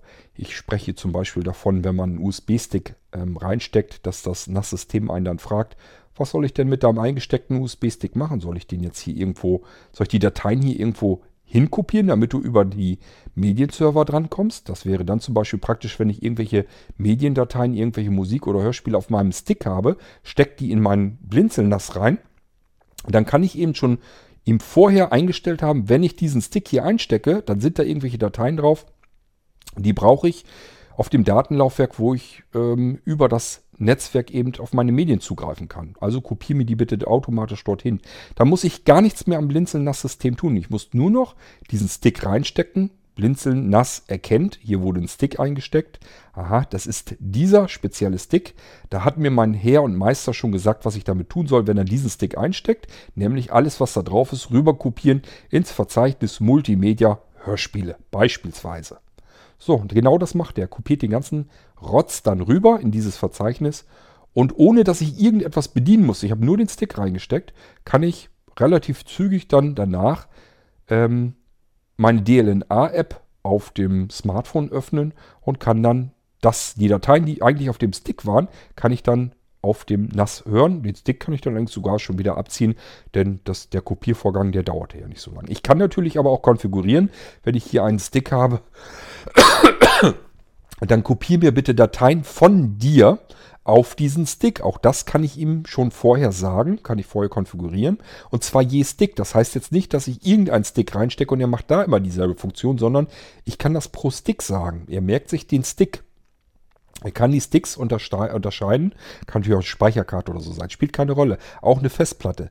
Egal welchen Datenträger ich einlege, er erkennt den Datenträger und ich kann ihm sagen, wenn ich diesen Datenträger anschließe oder einstecke oder sonst irgendwas damit mache, jedenfalls du hast den jetzt plötzlich im System, dann tue dies und tue das. Das kann ich diesem System dann auch noch beibiegen. Auch das ist eine Funktionalität, die kommt auch noch auf die Blinzeln-Computer. Das ist nämlich eine hochpraktische und auch spannende Angelegenheit. Und es kommen spezielle Geräte. Ich habe das hier im Podcast, als ich die Bleebox, die ganze Geschichte schon mal vorgestellt habe und auch in der Startmenüliste, habe ich schon mal so ein bisschen angedeutet. Es kommt noch spezielle Geräte. Ähm, ja, die erstmals überhaupt barrierefrei blind bedienbar sind. Ähm, ich sag mal so viel, es sind zum Beispiel Kopierstationen. Wenn du dir heute eine Kopierstation, sei es nun eine CD- oder DVD-Vervielfältigungsanlage oder eine USB-Kopierstation, wenn du sowas dir heute zulegst, die haben alle ein Display drin. Das Ding blind zu bedienen ist meistens nicht möglich. Ähm, wenn überhaupt, kann man sich nur die Menüstruktur einmal mit Sehnerhilfe merken und hoffen, dass man es dann bedienen kann. Ich weiß, wie man jetzt vernünftig damit arbeiten kann, so dass ich ähm, eine CD-Kopierstation oder eine USB-Kopierstation ähm, schaffen kann, bauen kann, indem ich nur, ja, beispielsweise habe ich 10 USB-Slots, da stecke ich 10 Sticks rein und lasse das Ding laufen. Wenn ich dem Computer, diesem, ähm, dem Gerät vorher gesagt habe, ich möchte jetzt, dass du ein CD, ach ein CD, ein USB-Stick vervielfältigst. Ich brauche jetzt ganz viele Sticks von dieser Sorte. Dann äh, fragt er dich eben einmal, ja, steck jetzt den Originalstick rein, stecke ich rein. Da macht er sich eine Image-Kopie. Dann kann ich den abziehen. So, und dann sagt er, jetzt prop neue Sticks rein, so lange bis du mir sagst, ich soll nicht weitermachen. Ansonsten, alles, was du hier jetzt reinsteckst, da kopiere ich jetzt äh, das Image, stelle ich dort auf diese Sticks wieder her. Das heißt, ich habe eine vollständige Stick- Kopieranlage mit ganz vielen Sticks. Wer sich für sowas interessiert und schon mal geguckt hat, kosten normalerweise, wenn ich ganz viele Slots habe, kosten die sogar mehrere tausend Euro. Das wird natürlich bei Blinzeln alles mal wieder deutlich günstiger sein. Ähm, als würde das sich schon reichen, dass man es günstiger hinbekommt. Nein, es wird zum ersten Mal komplett barrierefrei sein. Das heißt, das Ganze ist äh, mit Sprachausgabe, Screenreader geführt und so weiter und so fort. Ich kann da also ganz normal mit arbeiten. Ja, und wenn man das Ding eben dann auch noch mit einer E-Mail-Schnittstelle hat, auch dann kann ich solch eine USB-Kopierstation, da muss ich nicht mehr mit einer Tastatur drauf rumfingern oder irgendwie irgendwas machen, sondern ich kann meiner Kopierstation eine E-Mail schicken und ihr sagen, ich möchte jetzt einen USB-Stick kopieren. So, dann schickt mir diese Station eine E-Mail zurück, steck bitte den Original-Stick ein. Ich stecke einen Stick ein. Kopierstation merkt, okay, ist nur ein Stick, das ist das Original. Ich mache eine Image-Sicherung. Dann schickt er mir wieder eine E-Mail. Ich habe also überhaupt keinen Bildschirm, ich habe keinen Lautsprecher, ich habe nichts dran. Das würde sogar so gehen per E-Mail. Und äh, die Station schickt mir eine E-Mail zurück. Ich habe eine Kopie angelegt. So, jetzt hau alles voll, was du an USB-Steckplätzen hier zur Verfügung hast, mit Sticks. Ich kümmere mich darum, dass das vervielfältigt wird. Ich baller überall Sticks rein und er legt los und ähm, stellt überall die Image-Sicherung, die er von meinem Original gemacht hat, wieder zurück auf die verschiedenen Sticks. Das sind Einsatzgebiete, weiß ich, die kommen nicht ganz oft vor, oftmals nur in Unternehmen, aber ähm, bisher war es eben so, wenn eine Firma solch eine Kopierstation, eine Vervielfältigungsanlage hat für CD, DVD, ähm, Speicherkarten, USB-Sticks, Festplatten und so weiter und so fort, dann konnten Blinde normalerweise damit nicht arbeiten. Und das ist ein Umstand, den will ich jetzt erstmal verändern. Das ist das, wo in, in die Richtung. Das ist nur ein Beispiel oder ein paar Beispiele, in welche Richtung Blinzeln noch weiter entwickelt. Die Entwicklungen laufen. Und äh, das packt sich alles zusammen. Ich sage ja, wenn die E-Mail-Schnittstelle erst fertig wird, dann kann man die eben überall einsetzen und die wird auch überall Sinn machen. Wenn man die Funktion hat, dass er automatisch Datenträger erkennt, und ähm, dass man vorkonfigurieren kann, was er mit diesen Datenträgern tun soll oder was er generell tun soll, wenn dieser Datenträger eingesteckt oder aber auch abgezogen wird. Das kann man getrennt definieren. Was soll er dann tun? Und zwar nicht ein Befehl, sondern man kann ihm eine ganze Abfolge von Befehlen geben, was er dann alles tun soll. Ähm, das kann man eben überall gebrauchen. Das kann man bei einem Blinzeln-Computer genauso gebrauchen. Ich kann zum Beispiel da sagen, ja, ich stecke jetzt einen USB-Stick rein. Ich habe auf meinem Blinzeln-Computer einen Datentresor, der ist verschlüsselt. Und wenn ich den Stick reinstecke, dann soll er automatisch den Datentresor als Laufwerk machen, soll ihm einen Laufwerksbuchstaben verpassen, soll ihn entschlüsseln, äh, soll ihn öffnen mit Explorer, sodass ich direkt auf diesem Laufwerk, auf dem unverschlüsselten Laufwerk arbeiten kann. Ganz normal wie auf jedem anderen Laufwerk auch. Ich ziehe, wenn ich mit der Arbeit fertig bin, nur den Stick ab und der PC weiß, okay, der Mann hier ist fertig, hat den Stick, den Schlüssel abgezogen. Jetzt soll ich den Tresor wieder verschließen, verschlüsseln, abspeichern und beispielsweise zusätzlich nochmal über die Dropbox oder einem FTP-Speicher oder sonst irgendwie zusätzlich sichern. Das ist eine Abfolge, die kann ich vordefinieren, indem ich nur sage, ich habe hier einen USB-Stick. Nur wenn ich diesen Stick einstecke, lässt sich dieser Tresor öffnen, beziehungsweise soll automatisch geöffnet werden. Wenn ich ihn abziehe, soll der Tresor, der Datentresor, automatisch geschlossen werden, verschlüsselt werden und abgesichert werden. Ich muss nirgendwo ein Kennwort hinterlegen oder sonst irgendetwas, sondern ich habe einen hardwareseitigen Schlüssel, nämlich den USB-Stick. Ja, ich hoffe, das wird alles so ein bisschen deutlicher und klarer mal, in welche Richtung das geht. Da kommen ganz viele spannende Sachen ähm, auf uns zu, ähm, die eben in der Entwicklung sind. Und so nach und nach werden verschiedene Sachen eben fertig. Und ja, das bleibt spannend, kann ich dazu nur sagen. Und das sind alles Besonderheiten, die wirst du nur auf Blinzeln-Systemen wiederfinden. Die wirst du woanders nicht kriegen. Und das hat eben auch mit den NAS-Systemen zu tun. Problem ist natürlich, wenn du jetzt sagst, ich möchte ein Blinzeln-NAS-System haben, aber mit Linux drauf, dann kommst du an diese Funktion natürlich nicht dran, denn das wird es in einem normalen Linux-NAS nie geben. Für Linux programmiere ich nicht, kann ich dann leider nicht mit dienen, wenn die Funktionen fertig sind und du hast zwar ein Blinzeln-NAS, da läuft aber das Linux drauf, da wirst du diese Funktion dann nicht benutzen können. Das geht nur mit dem Blinzeln-NAS-System auf Windows-Basis, weil ich dafür eben diese Sachen entwickle. So, dann weißt du schon mal ganz grob, äh, was heißt ganz grob? Ich habe jetzt ganz viel erzählt, aber du weißt schon mal so ein bisschen besser, kannst dich vielleicht ein bisschen besser reindenken, was da alles auf uns zukommt. Ist eine ganze Menge, wird total spannend. Ich sage ja, das Einzige, was mir immer lauf, fortlaufend fehlt, ist die Zeit, in die Richtung weiter zu arbeiten, denn das alles ist natürlich ein Haufen Arbeit. Aber es sind immer zum Glück so kleine einzelne Funktionen, die ich machen muss. Die werden so nach und nach immer fertig. Ähm, es spielt alles so ein bisschen rein. Auch die Funktionen, die ich hier sehr bald jetzt im Podcast vorstelle, die neu sind auf den Blinzeln-Computern, die ich hier vorstelle, die sind erstmal fertig als Funktion. Kann ich so für NAS-System und so noch nicht gebrauchen, aber sie sind erstmal fertig als Grundfunktion. Sie funktionieren eben. Und jetzt kann ich sie noch anpassen und dann eben auch NAS-Funktionen drauf machen. Beispiel. Ich habe ja gesagt, es wird ein Internetradio geben für die Blinzeln-Computer. Riesengroße Datenbank, wo ich eben alles verwalten kann. Verschiedenste weltweite Radiosender und kann die auch direkt starten und kann die auch aufzeichnen lassen. Ja, das möchte ich per NAS-System natürlich auch können. Das heißt, mein Blinzeln-NAS wird auch diese Internetradio-Datenbank haben. Ähm, über Kategor ähm, gesteuert, das Ganze. Das ist ja dieses Kategoriensystem, was ich bei Blinzeln programmiert habe, was noch nicht 100% fertig ist, aber fast. Ähm, und jetzt stell dir mal die E-Mail-Schnittstelle dazu noch vor. Das heißt, ich kann von unterwegs aus sagen, Mist, heute läuft ja auf WDR wieder ein richtig geiles Hörspiel.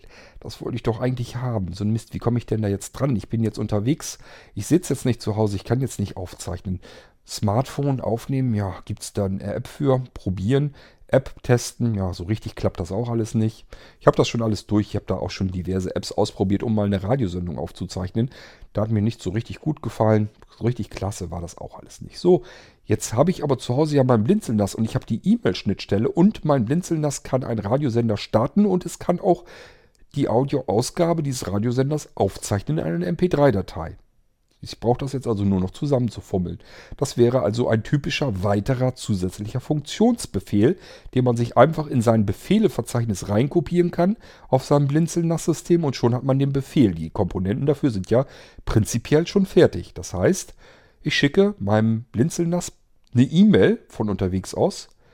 Ähm, ja, beispielsweise Befehl ähm, Aufnahme starten oder Aufnahme planen oder irgendwie sowas, sondern ähm, sage ich da drunter, ähm, Internetradiosender, WDR, wo kommen denn die Hörspiele immer? Ich weiß das gar nicht, WDR 2? Na, ist ja auch egal. Nehmen wir mal an, es kommt auf WDR 2. Auch im Hörspiel abends. So, jetzt weiß ich noch die Uhrzeit. 20.15 Uhr fängt das an. Ich sage vielleicht, na, 20.10 Uhr fangen wir ruhig schon an mit der Aufnahme und dem Abspielen. So, den Befehl schicke ich ab. Und mein Blinzeln-NAS-System bekommt die E-Mail, bekommt den Befehl, sieht, was es tun soll, startet um 20.10 Uhr den Internetstream WDR2.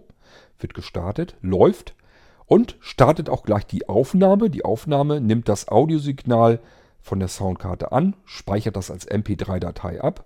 In meinem Befehl habe ich natürlich auch gesagt, wie lange er aufnehmen soll. Entweder in Minuten, er soll dann 90 Minuten aufnehmen, oder aber bis 21 Uhr irgendwas soll er aufnehmen, so lange geht das Hörspiel und dann macht er das. Dann hört er um 21.30 Uhr haben wir vielleicht eingegeben, äh, sagt dann okay, jetzt ist die Sendung vorbei, ähm, beende wieder den Internetstream, beende die Aufnahme, speichere die MP3 namentlich vielleicht gleich ähm, vernünftig ab, dass, das, dass ich gleich hören kann, was das ist. Und ich kann ihm natürlich sogar sagen, vorher, wenn du eine Aufnahme gemacht hast, dann speicher mir das Ding gleich in die Dropbox. Ich möchte das von unterwegs aus schon hören. Das alles ist völlig problemlos machbar. Die Schnittstellen, die Funktionen, das alles habe ich hier im Prinzip alles am Wickel, habe ich alles am Laufen. Es funktioniert alles. Alles, was ich hier euch genannt habe, ist kein Zauberwerk oder Hexenwerk, was sich nur bei mir im Kopf abspielt, sondern das sind alles Komponenten, die im Grunde funktionieren. Ich muss sie eben nur weiterentwickeln und ähm, so fertig machen, dass sie eben, ja, dass ich sie euch in die Hand geben kann, dass sie eben richtig ineinandergreifen, funktionieren, dass die Schnittstellen funktionieren, dass die Bedienungsmöglichkeiten richtig sind, dass mehrere Befehle da sind. Das alles macht einen Riesenhaufen Arbeit und ich habe viel zu wenig Zeit, um dort halbwegs schnell voranzukommen. Das ist mein Hauptproblem, denn ihr kauft nach wie vor wie bescheuert. Entschuldigt, wenn ich das so sage, mir kommt es manchmal so vor. Wie bescheuert kauft ihr hier Computer, Notebooks, Mini-Rechner, ja, alles Mögliche. Und ja, da muss ich mich natürlich auch drum kümmern, denn ihr müsst eh schon monatelang auf die Sachen warten. Ist mir zwar auch unangenehm und peinlich, lässt sich aber nun mal leider nicht verändern. Und ich versuche mich hier ständig zu zerteilen und meine Zeit so aufzusplitten, dass ich das alles irgendwie ein bisschen hinbekomme. Man könnte jetzt sagen, ja, ein Podcaste weniger, aber erstens ist das mit dem Podcasten oft Zeit, äh, die ich normalerweise als Freizeit sonst verbracht hätte, wo ich normalerweise ein Hörbuch höre, Hörspiel höre, ähm, vielleicht mit Anja zusammen auch nur einfach nur Fernsehen gucke, obwohl ich das Fernsehprogramm unter aller Sau finde oder ja, sonst irgendwie was ist. Also es ist meistens, wo ich eine Kaffeepause mache oder so, macht Sinn. Warum nicht? Dann kann ich das iPhone laufen lassen, Mikrofon dran und kann euch was erzählen, während ich hier Kaffee trinke. Würde ich sonst vielleicht nutzlos rumliegen, irgendeinen Podcast hören oder sowas. Das nehme ich dann gerne zum Podcasten. Auf der anderen Seite brauche ich den Podcast aber auch ja, um euch einerseits zu informieren, was kommt, was passiert, was habe ich gerade gemacht, was habe ich schon fertig. Wenn ich das, was ich fertig habe, erklären muss, wie funktioniert das, will ich euch natürlich erklären können. Ja, wie funktioniert das, wie könnt ihr damit arbeiten? Dafür brauche ich alles diesen Podcast.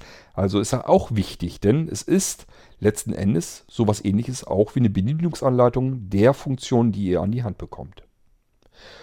Gut, ja, lang gequatscht, lang gesprochen, aber ja, wenn du mich schon drauf springst, letzten Endes war das ja deine Frage, was ist da, was kommt da auf uns zu? Kannst du schon mal ein bisschen was davon erzählen? Ich hoffe, das habe ich hiermit getan und ich komme zu deiner nächsten Frage. Hi Kurt, ich bin's nochmal. Ich habe nochmal eine Frage zu den virtuellen Maschinen.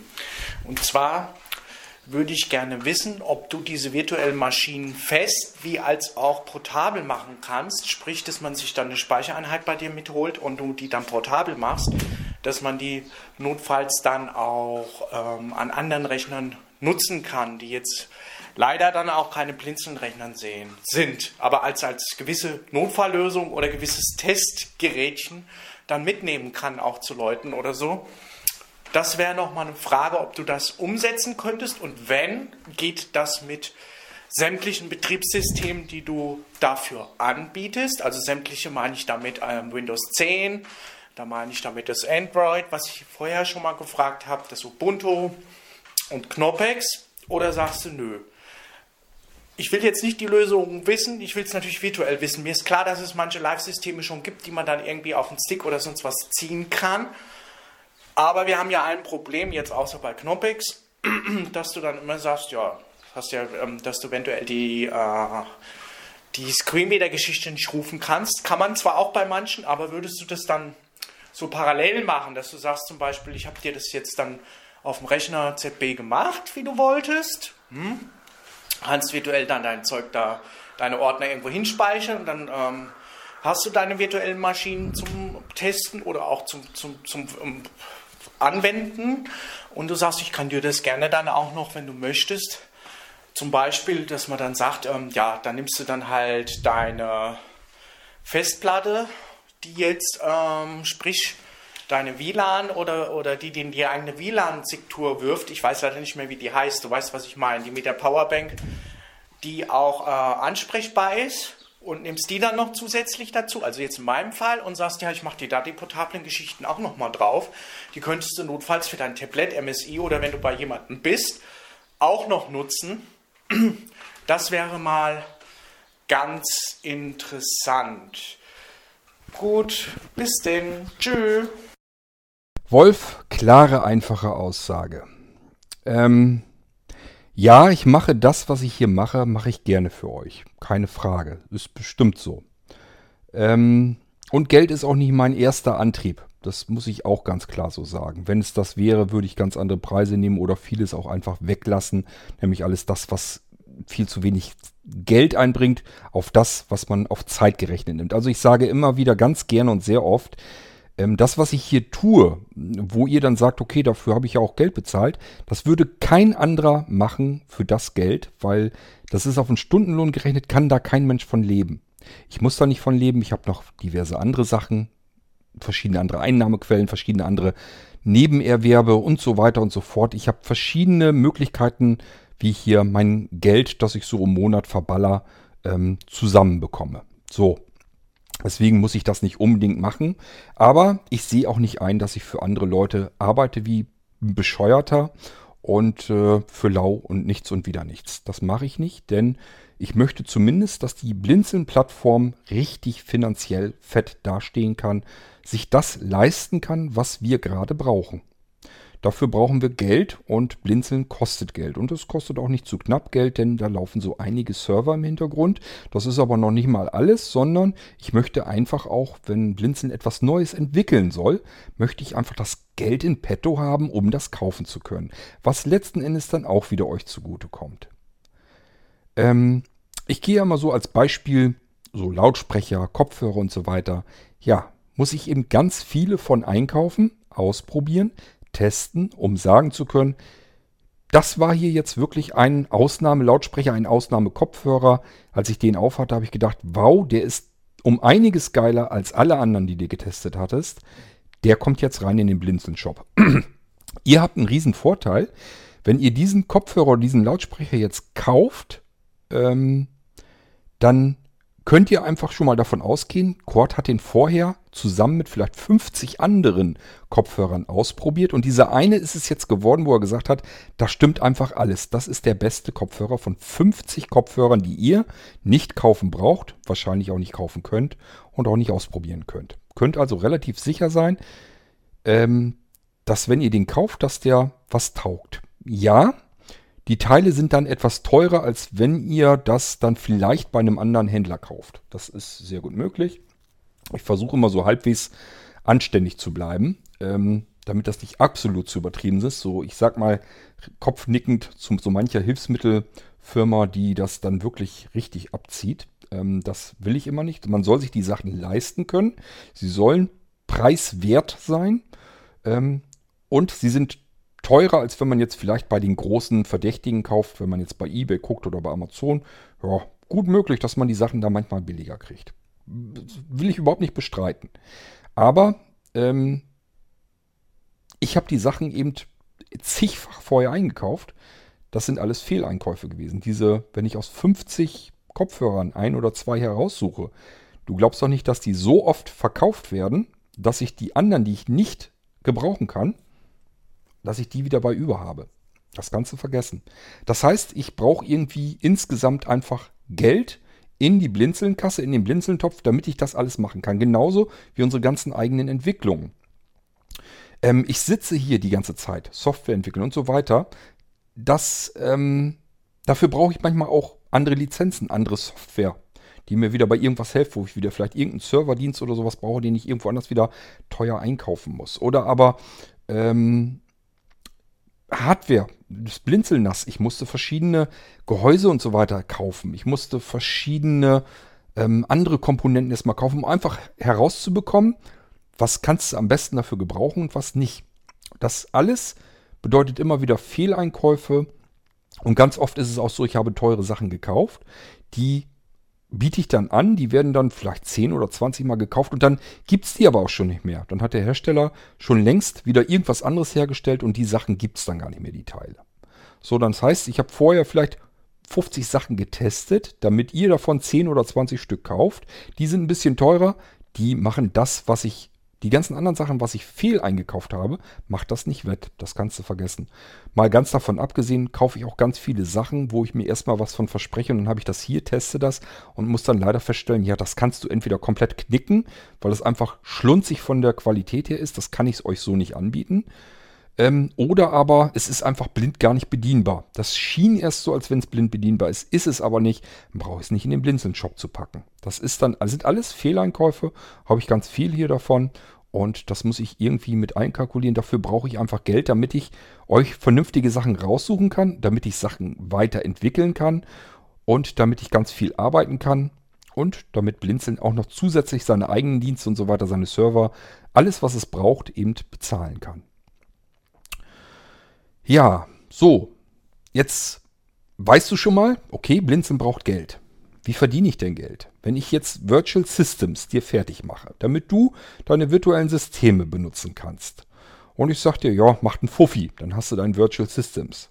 Ja, davon kann ich Blinzeln nicht finanzieren. Davon können wir gar nichts machen. Das ist eigentlich, ähm, ja, kannst eine Packung Kaffee kaufen und äh, einmal in der Runde spendieren, das war es das aber auch. Also grob überspitzt gesagt. Also das reicht nicht mal, um irgendeines, irgendwelche Serverkosten oder so im Monat zu bezahlen. Das ist Firlefanz, da kannst du nichts mit anfangen mit dem Geld. Wenn ich dir also das Virtual Systems so anbieten würde und würde sagen, das kannst du auf jedem Computer benutzen, dann würdest du dir sagen, dann bin ich doch nicht bescheuert und kaufe mir einen teuren Computer bei Blinzeln. Dann kaufe ich mir doch wohl viel lieber einfach die Vorzüge, die Blinzeln hat, die Sachen, die auf den Blinzeln-Computern drauf sind und dort laufen. Die Funktion, die möchte ich ja haben, diese Zusatzfunktion, die die Blinzeln-Computer anbieten. Aber ich möchte nicht mehr Geld für einen Computer ausgeben. Den möchte ich mir weiterhin günstig beim Aldi kaufen.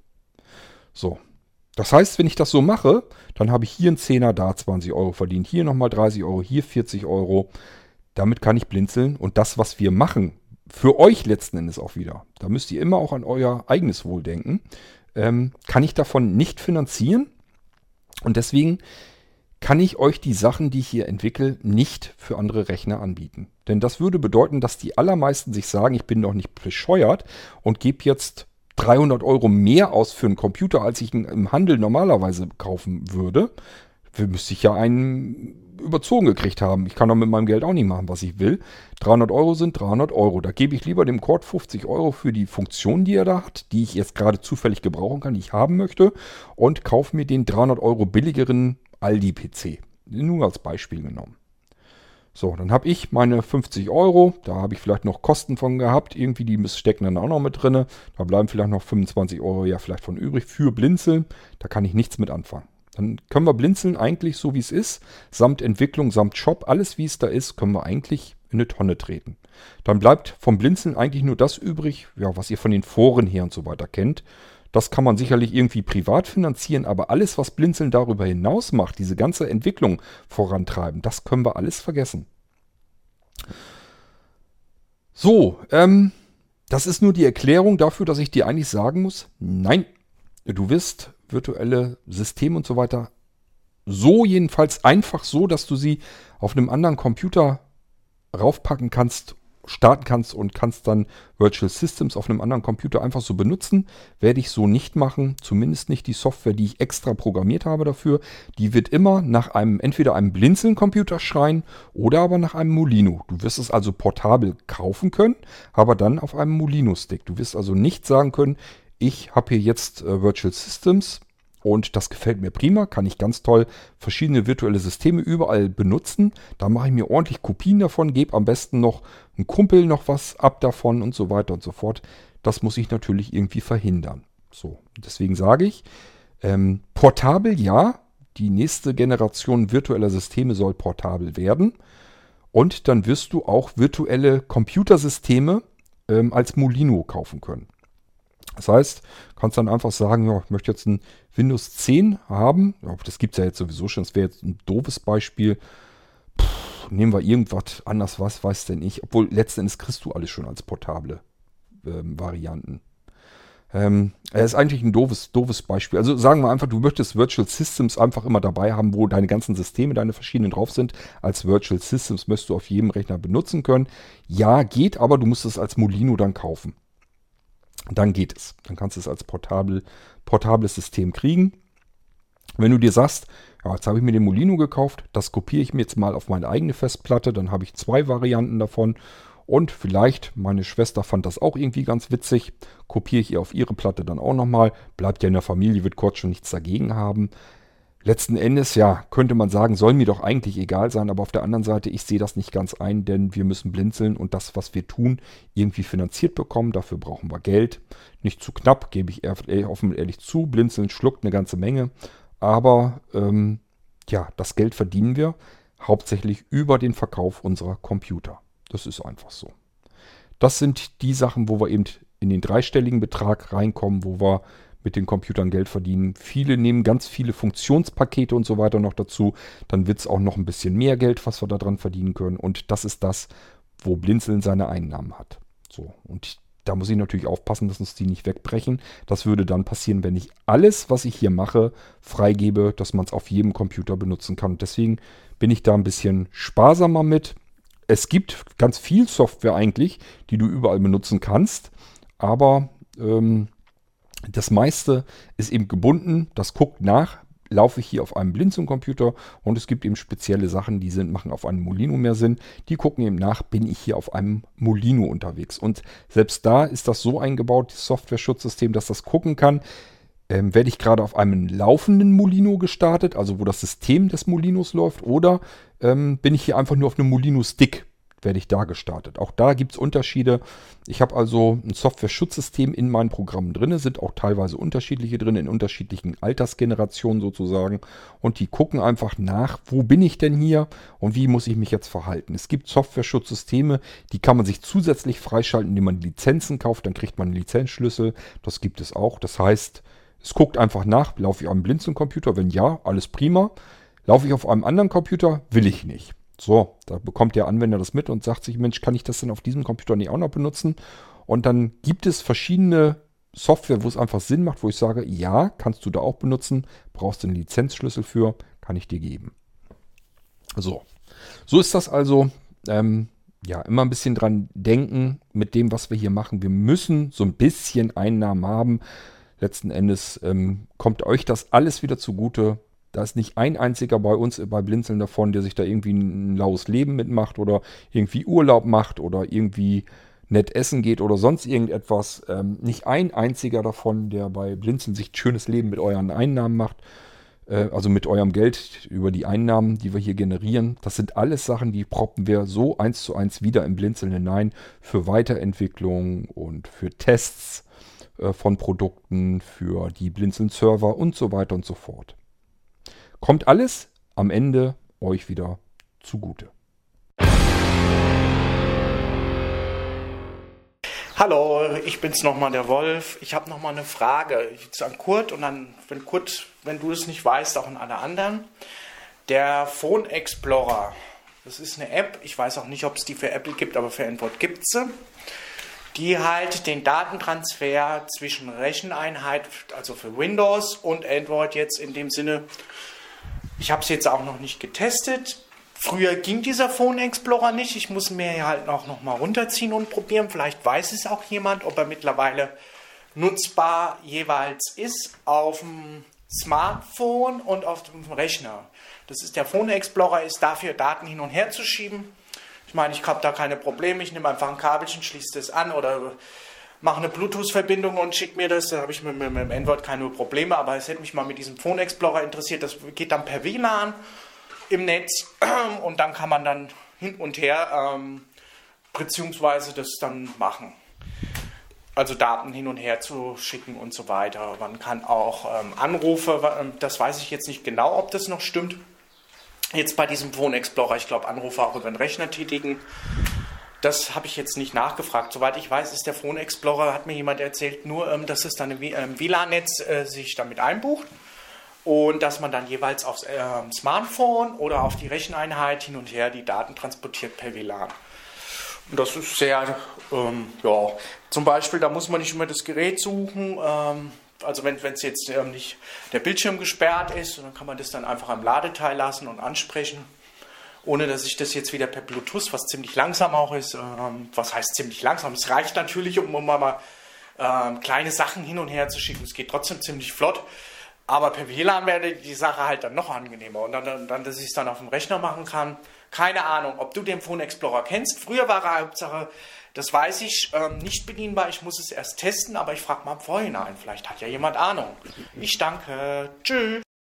Wolf, von dieser Sorte Apps gibt's tausende. Ich weiß gar nicht, was du jetzt an dem Phone Explorer so toll findest. Ähm, ich glaube, mich zu erinnern, dass ich den früher sogar auf Nokia schon kannte. Dann gab's auch eine Software, die nannte sich auch Phone Explorer. Da gab's das Ding schon.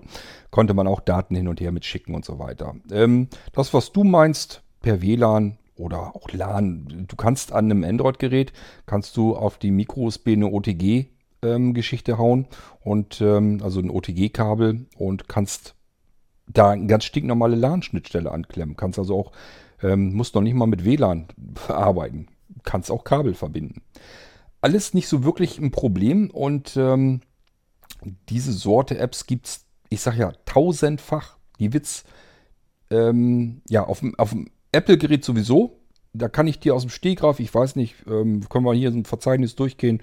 Keine Ahnung, ich habe wahrscheinlich 10 oder 20 Stück von solchen Programmen installiert, alles mal irgendwie durchgetestet. Benutze ich alles nicht, weil, habe ich glaube ich schon irgendwie an einer anderen Stelle jetzt erzählt, ich für alles möglich den File-Browser nehme. Der ist eigentlich, weil der viel umfangreicher, funktionsreicher ist, ist einfach gewaltig, was das Ding kann. Aber du kannst ähm, aus einem iPhone zum Beispiel auch eine WLAN-Festplatte machen, sodass ich mit dem Browser oder mit dem ähm, Windows Explorer direkt auf mein iPhone draufpacken, äh, draufgehen kann und kann ihm dann auch Dateien von dem Computer aus einfach mal eben draufschieben. Ist überhaupt kein Problem. Und dass es das für Android gibt, ist auch klar. Also es gibt für beide Welten gibt es diese Sorte Programme jede Menge und ich persönlich würde gar nichts anderes mehr benutzen. Also ich bin mittlerweile, ähm, das, die Zeit, als ich diese typischen WLAN-Verbindungen gemacht habe, dass ich aus dem mobilen Gerät eine Art WLAN-Festplatte gemacht habe. Die Zeiten, die habe ich schon lange hinter mir gelassen. Das war mal äh, zu iPhone 4 oder so Zeiten, also schon viele Jahre her, war das für mich interessant. Ich habe nämlich, ähm, ja, ich habe ja, glaube ich, schon mal erzählt, bin ja bei dem iPhone, bin ich ja seit dem 3GS zugange. So, ähm, und ich habe aber nie mit iTunes arbeiten wollen. Ich musste mich also schon immer darum kümmern, wie kriege ich denn meine Musik und meine Hörbücher und Hörspiele, wie kriege ich die denn anders auf das iPhone drauf, wenn ich sie, wenn ich keinen Bock habe, mit diesem verfickten iTunes und einem Kabel, einer Kabelverbindung da irgendwie Dateien hin und her zu schieben. Ich habe schon immer eine regelrechte Allergie gegen diesen ganzen Kabelwust gehabt und ähm, iTunes sowieso, das kommt mir auch gar nicht auf meine Computer drauf. Ich musste aber ja trotzdem irgendwie eine Möglichkeit finden, wie komme ich an, wie bekomme ich meine Medien auf die Geräte drauf. So, und das habe ich damals schon gehabt. Und das war das, was du mit diesem Phone Explorer meinst. Das gab es damals schon. Ähm, nannte sich bei iOS, ja, gibt es ganz viele Files Pro, ist so ein typisches Programm, das gibt es schon ewig. Ähm, File Explorer gibt es. Boah, ich weiß gar nicht, wie die Dinger alle hießen. Ich habe die alle so ein bisschen durchprobiert und ja, sie haben das getan, aber ich habe dann auch die Dateien, die habe ich dann da auf dem iPhone gehabt, aber nicht da, wo ich sie haben wollte und ach, ich weiß nicht, so richtig. Ja, es war alles besser als Kabel und iTunes, ähm, aber so richtig geil fand ich das nie. Das Problem habe ich jetzt eben mit dem File-Browser nicht mehr. Mittlerweile habe ich ja auch schon gesagt, bin ich schon wieder einen nächsten Schritt weiter, dass ich die Medien eigentlich fast gar nicht mehr auf den Geräten großartig haben will. Ich habe zwar jede Menge Medien sogar tatsächlich auf dem iPhone hier drauf. Das liegt aber daran, weil ja, der Speicher ist da. Ich habe 256 Gigabyte Gerät und äh, die Apps und so weiter, die brauchen das ja alles gar nicht. Deswegen habe ich da ordentlich Medien draufgeknallt aufs iPhone. Ansonsten habe ich halt für unterwegs Medien immer, habe ich auch schon alles erzählt, auf dem Pocket NAS drauf oder auf dem Mobile NAS, wenn es mal länger dauert, wenn es eine richtige dicke Urlaubsreise ist und ich sogar das iPad mit habe, dass wir dann mal Filme drauf gucken wollen oder so. Die sind dann auf dem Mobile NAS fix und fertig so drauf. Ist immer schön, man braucht nur diese kleinen Klötzchen eben in die Tasche packen und hat sein mobiles NAS-System immer jederzeit parat mit dabei. Die haben eigenen Akku, eigenes WLAN-Netz, ich brauche kein Kabel, ich brauche nichts. Ich muss eigentlich nur in der Hosen- oder Jackentasche auf den Knopf drücken, damit das Ding anspringt. Und eine Minute später wähle ich mich in dessen WLAN ein und spiele die Medien ab. So, das ist für mich eine eine Art, mit Medien umzugehen, die mir tausendmal besser gefällt, als wenn ich irgendwie den ganzen Rotz ständig von irgendeinem Gerät auf irgendein anderes Gerät hin und her kopieren muss. Egal ob über WLAN, über Bluetooth, über Kabel, das spielt alles keine Rolle. Das will ich ganz einfach nicht. Da habe ich gar keinen Bock zu. Die Medien sollen auf einem Datenträger sein. So, und das mobile Gerät, mit dem ich diese Medien wiedergeben möchte, dem soll das gefälligst scheißegal sein, wo die drauf sind. Der soll sich mit diesem Datenträger verbinden und dann soll er das abspielen. Letztendlich mache ich an einem Computer auch nicht viel anders. Wenn ich da Medien habe auf einer Festplatte, auf einer USB-Festplatte will die abspielen, muss ich meine Festplatte, wo die Medien drauf sind, mit meinem Computer verbinden und dann kann ich die abspielen. Nichts anderes möchte ich mit dem iPhone auch. So, Kabel ist dort noch weniger praktisch als am Computer. Das heißt, hier macht es mehr Sinn, ich kann es per WLAN. Und ähm, damit ich die Medien eben überall dabei habe, brauche ich viel Platz auf einem Gerät und dafür habe ich eben mein Pocket NAS. Äh, das ist schön klein oder mein Mobile NAS ist ein bisschen sperriger, typisches 2,5 Zoll Festplattenformat, aber dafür speichersatt. So, das sind die beiden Sachen, die ich habe, wenn ich irgendwo hinfahre, wo ich weiß oder ahnen muss, dass ich eine schlechte Internetanbindung habe. Habe ich eine gute Internetanbindung, dann muss ich mir sowieso keinen Kopf machen, weil dann kann ich mich auch mal ähm, beispielsweise, wenn wir im Hotel sind und da ist ein Hotel-WLAN, kann ich mich auch mal zu Hause mit meiner Fritzbox und somit auch mit meinem NAS, da sind äh, 8 mal 4 Terabyte Festplatten drin verbaut, dann kann ich mich mit meinem NAS verbinden, auch unterwegs und kann generell auf alle Medien zugreifen, die ich mir gerade zugreifen möchte. So. Ähm, also das, was du da alles hast, dieses ganze Gefrickel, das habe ich, habe ich ehrlich gesagt, diese Ära, die habe ich hinter mir. Die will ich auch nie wieder haben. Ich möchte weder Speicherkarten irgendwie von einem Gerät zum anderen rumtragen müssen und irgendwo reinstecken. Ich möchte nicht mit irgendwelchen Kabeln rumhantieren. Ich möchte auch nicht Dateien von A nach B ständig kopieren und übertragen müssen, sondern ich möchte die irgendwo haben. Dort sollen sie bleiben und dort möchte ich mit jedem Gerät rankommen und die abspielen. Das ist meine Vorgehensweise, meine Arbeitsweise, wie ich mit Medien umgehe. Und das ist die Arbeitsweise, die ich für mich persönlich am idealsten finde. Ich möchte Dateien, dieses ganze, dieses ähm, Jonglieren mit Dateien, dass man die von irgendwo von A nach B irgendwo hinschubsen muss. Das geht mir einfach schon auf den Sack. Warum muss ich eine Datei erst von einem Platz zu einem anderen Platz bewegen, damit ich sie anhören oder abspielen kann? Das sehe ich einfach nicht ein. Die Datei, die möchte ich nur einmal an ihre Position schieben. Dort soll sie gefälligst bleiben. Und dann möchte ich mit den Geräten von überall aus an diese Datei rangreifen können und sie abspielen können. Ich möchte diese Datei nicht ständig bewegen. Ich habe Besseres zu tun, als Dateien zu kopieren. Das ist ein, eine Arbeit und eine Zeitinvestition, die mir einfach zu dämlich ist, zu bescheuert. Nur um eine Datei abzuspielen, sie erst von irgendwo nach irgendwo zu kopieren, das finde ich persönlich nicht fortschrittlich. Es, es kommt mir vor wie Steinzeit. Und deswegen will ich das nicht. So. Dass das andere natürlich anders sehen, anders machen. Ja, klar, logisch. Jeder macht das so, wie er es am besten kann, wie er es haben möchte. Ich möchte das so nicht haben. Ich möchte eine Datei einmal anfassen, nämlich sie abspeichern und dann soll sie dort bleiben. Und dann möchte ich mir da gar keinen Kopf mehr drum machen. Wo ich sie jetzt abspielen möchte, spielt gar keine Rolle. Wenn ich hier mit meinem Multi-Room-Lautsprechersystem, mit der Sonos-Anlage oder mit dem Amazon Echo-Dingern oder aber mit meinen Squeezeboxen ähm, Dateien abspielen möchte, Medien abspielen möchte, möchte ich da rankommen können, soll das gefälligst bitte schön gehen, ohne dass ich die Dateien anfasse. Wenn ich mit meinem iPhone an diese Mediendateien rankommen möchte, möchte ich ebenfalls die Dateien nicht anfassen. Ich möchte sie nur wiedergeben. Ich möchte ja gar nicht mehr. Mein Wunsch ist doch nicht, die Datei zu kopieren. Mein Wunsch ist doch dann, die Datei anzuhören. Warum soll ich dann jedes Mal mir überlegen, wie kriegst du diese Datei jetzt irgendwie von A nach B, damit ich sie anhören kann? Das ist ein zusätzlicher Schritt, den möchte ich gar nicht mehr haben. Ich hoffe, du verstehst so ein bisschen meine Denkweise und warum ich anders mit Mediendateien umgehe als wahrscheinlich du. Und deswegen diese ganze Phone Explorer und Files Pro und File X und ich weiß nicht, wie die Dinge alle hießen. Gibt ganz, ganz viele Apps, sowohl unter Android als auch ähm, auf den Apple-Geräten. Ähm, ich sehe ja immer wieder, ich, ich merke das immer so ein bisschen durch, du äh, traust den Apple-Geräten ganz vieles nicht zu. Die haben auch ganz viele Nachteile in frühester Vergangenheit gehabt. Ich sag mal so zu iOS 3, 4, 5 Zeiten und so weiter. War das wirklich ein schlimmes System? Da musste ich das auch immer öffnen, musste mir ähm, das Gerät routen, Cydia Store drauf und die Sachen installieren, damit ich das Gerät vernünftig bedienen kann. So, das alles gibt es heute nicht mehr. Man kann mit dem iPhone genauso gut arbeiten wie mit dem Android-Gerät auch. Das ist einfach kein Unterschied mehr zu merken. So, und die Bedienungshilfen sind einfach besser und das ganze System ist nun mal ein bisschen besser durchdacht. Man merkt es an jeder Stelle.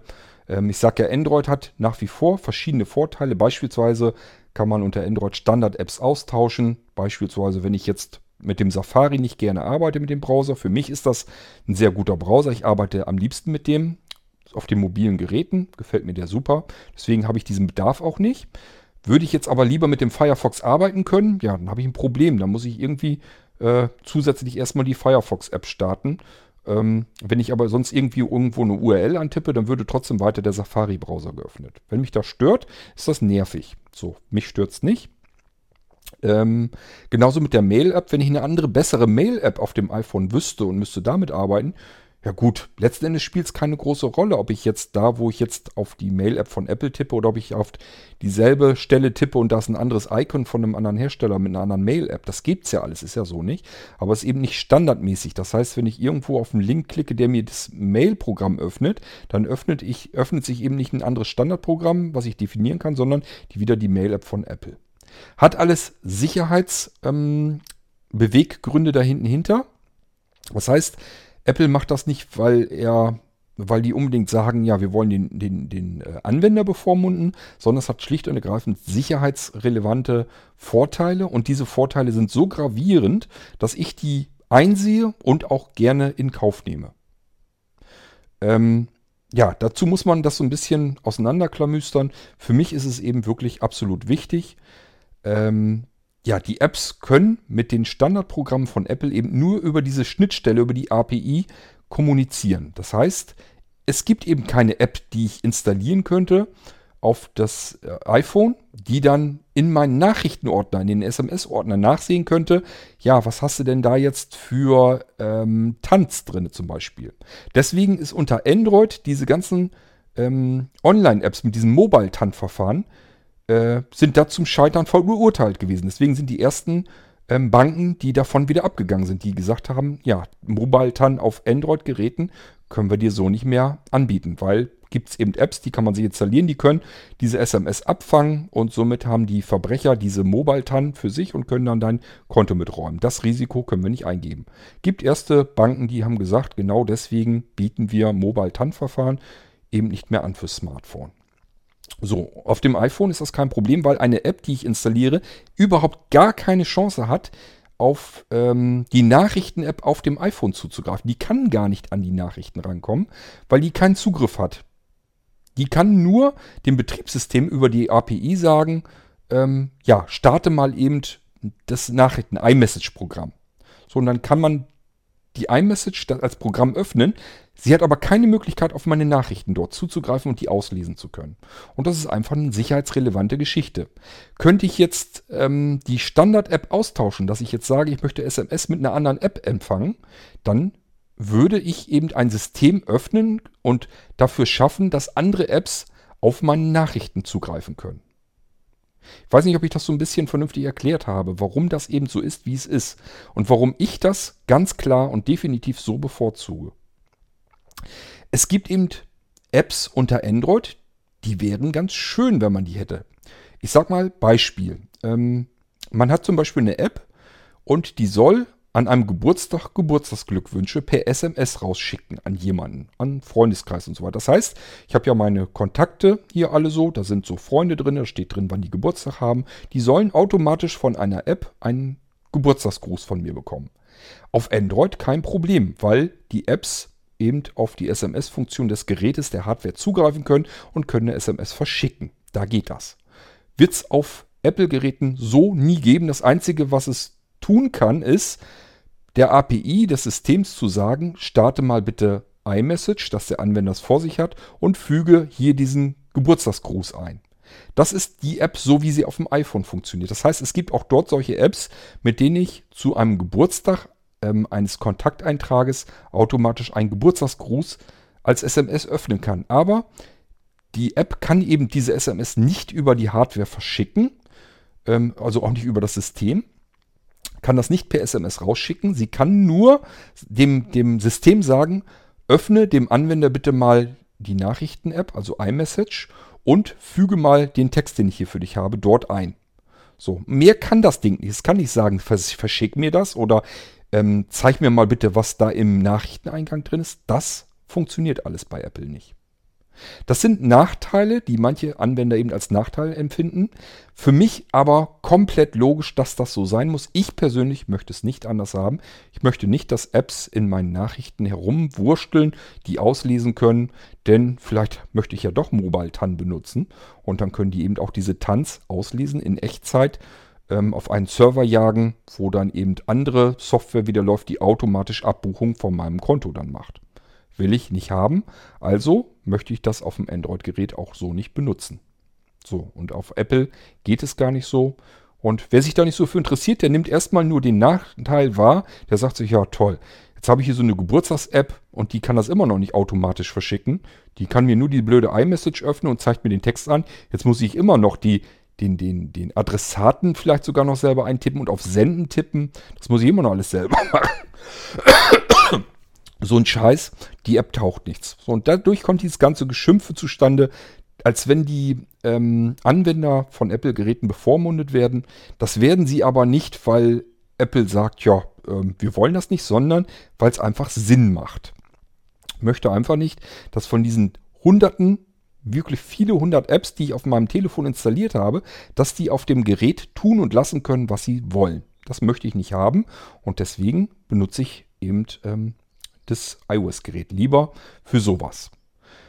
Zu Hause, wenn das irgendwelche Tablets sind, kein Problem, habe ich kein, kein, kein Problem mit. Ich benutze tatsächlich auch die SMS-Geschichte genau deswegen auch auf dem Android-Gerät so. Das heißt, ähm, ich habe hier ein Handy mit einer SIM-Karte drin und da, dort läuft eine App, die in meinen SMS-Eingang reinguckt und wenn dort eine neue Nachricht eingeht, dann ähm, nimmt sie die aus dem SMS-Eingang heraus und schickt sie mir über meinen Mail-Server wieder raus per E-Mail an meine E-Mail-Adresse.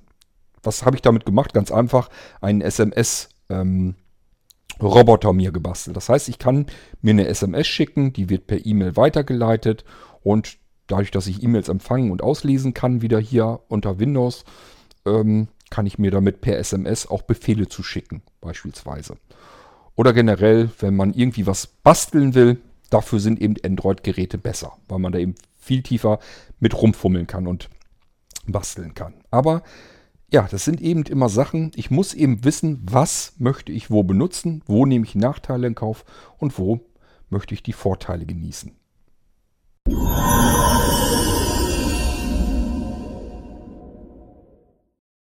Ja, jetzt habe ich die vier Fragen von Wolf ganz schön aufgeplustert, aber es waren mal wieder interessante Themen, zu denen ich viel erzählen kann. Und das habe ich mir gedacht, die Zeit nimmst du dir mal eben. Ich kann nachts sowieso nicht schlafen. Wir haben es jetzt mitten in der Nacht.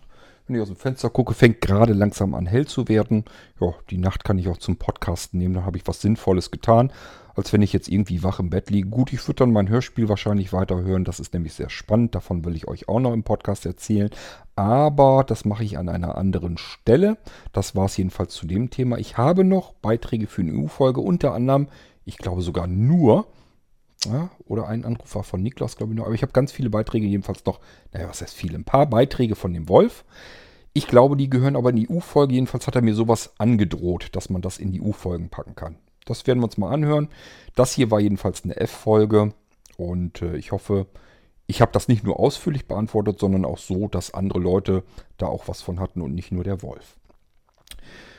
Ich wünsche euch eine gute Zeit. Wir hören uns bald wieder hier im Irgendwasser Podcast. Ich hoffe, euch hat es gefallen. Bis zum nächsten Mal. Macht's gut. Tschüss, sagt euer König Kurt.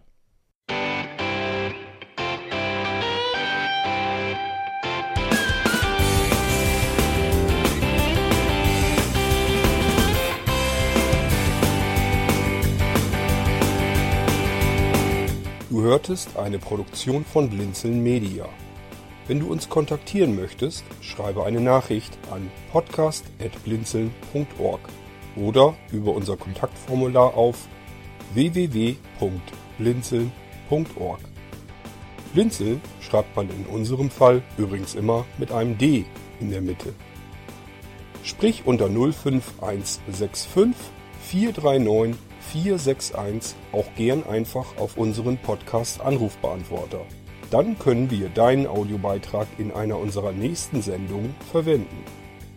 Für Lob, Kritik und eine Bewertung bei iTunes danken wir dir und freuen uns, wenn du auch bei unserer nächsten Sendung wieder mit dabei bist.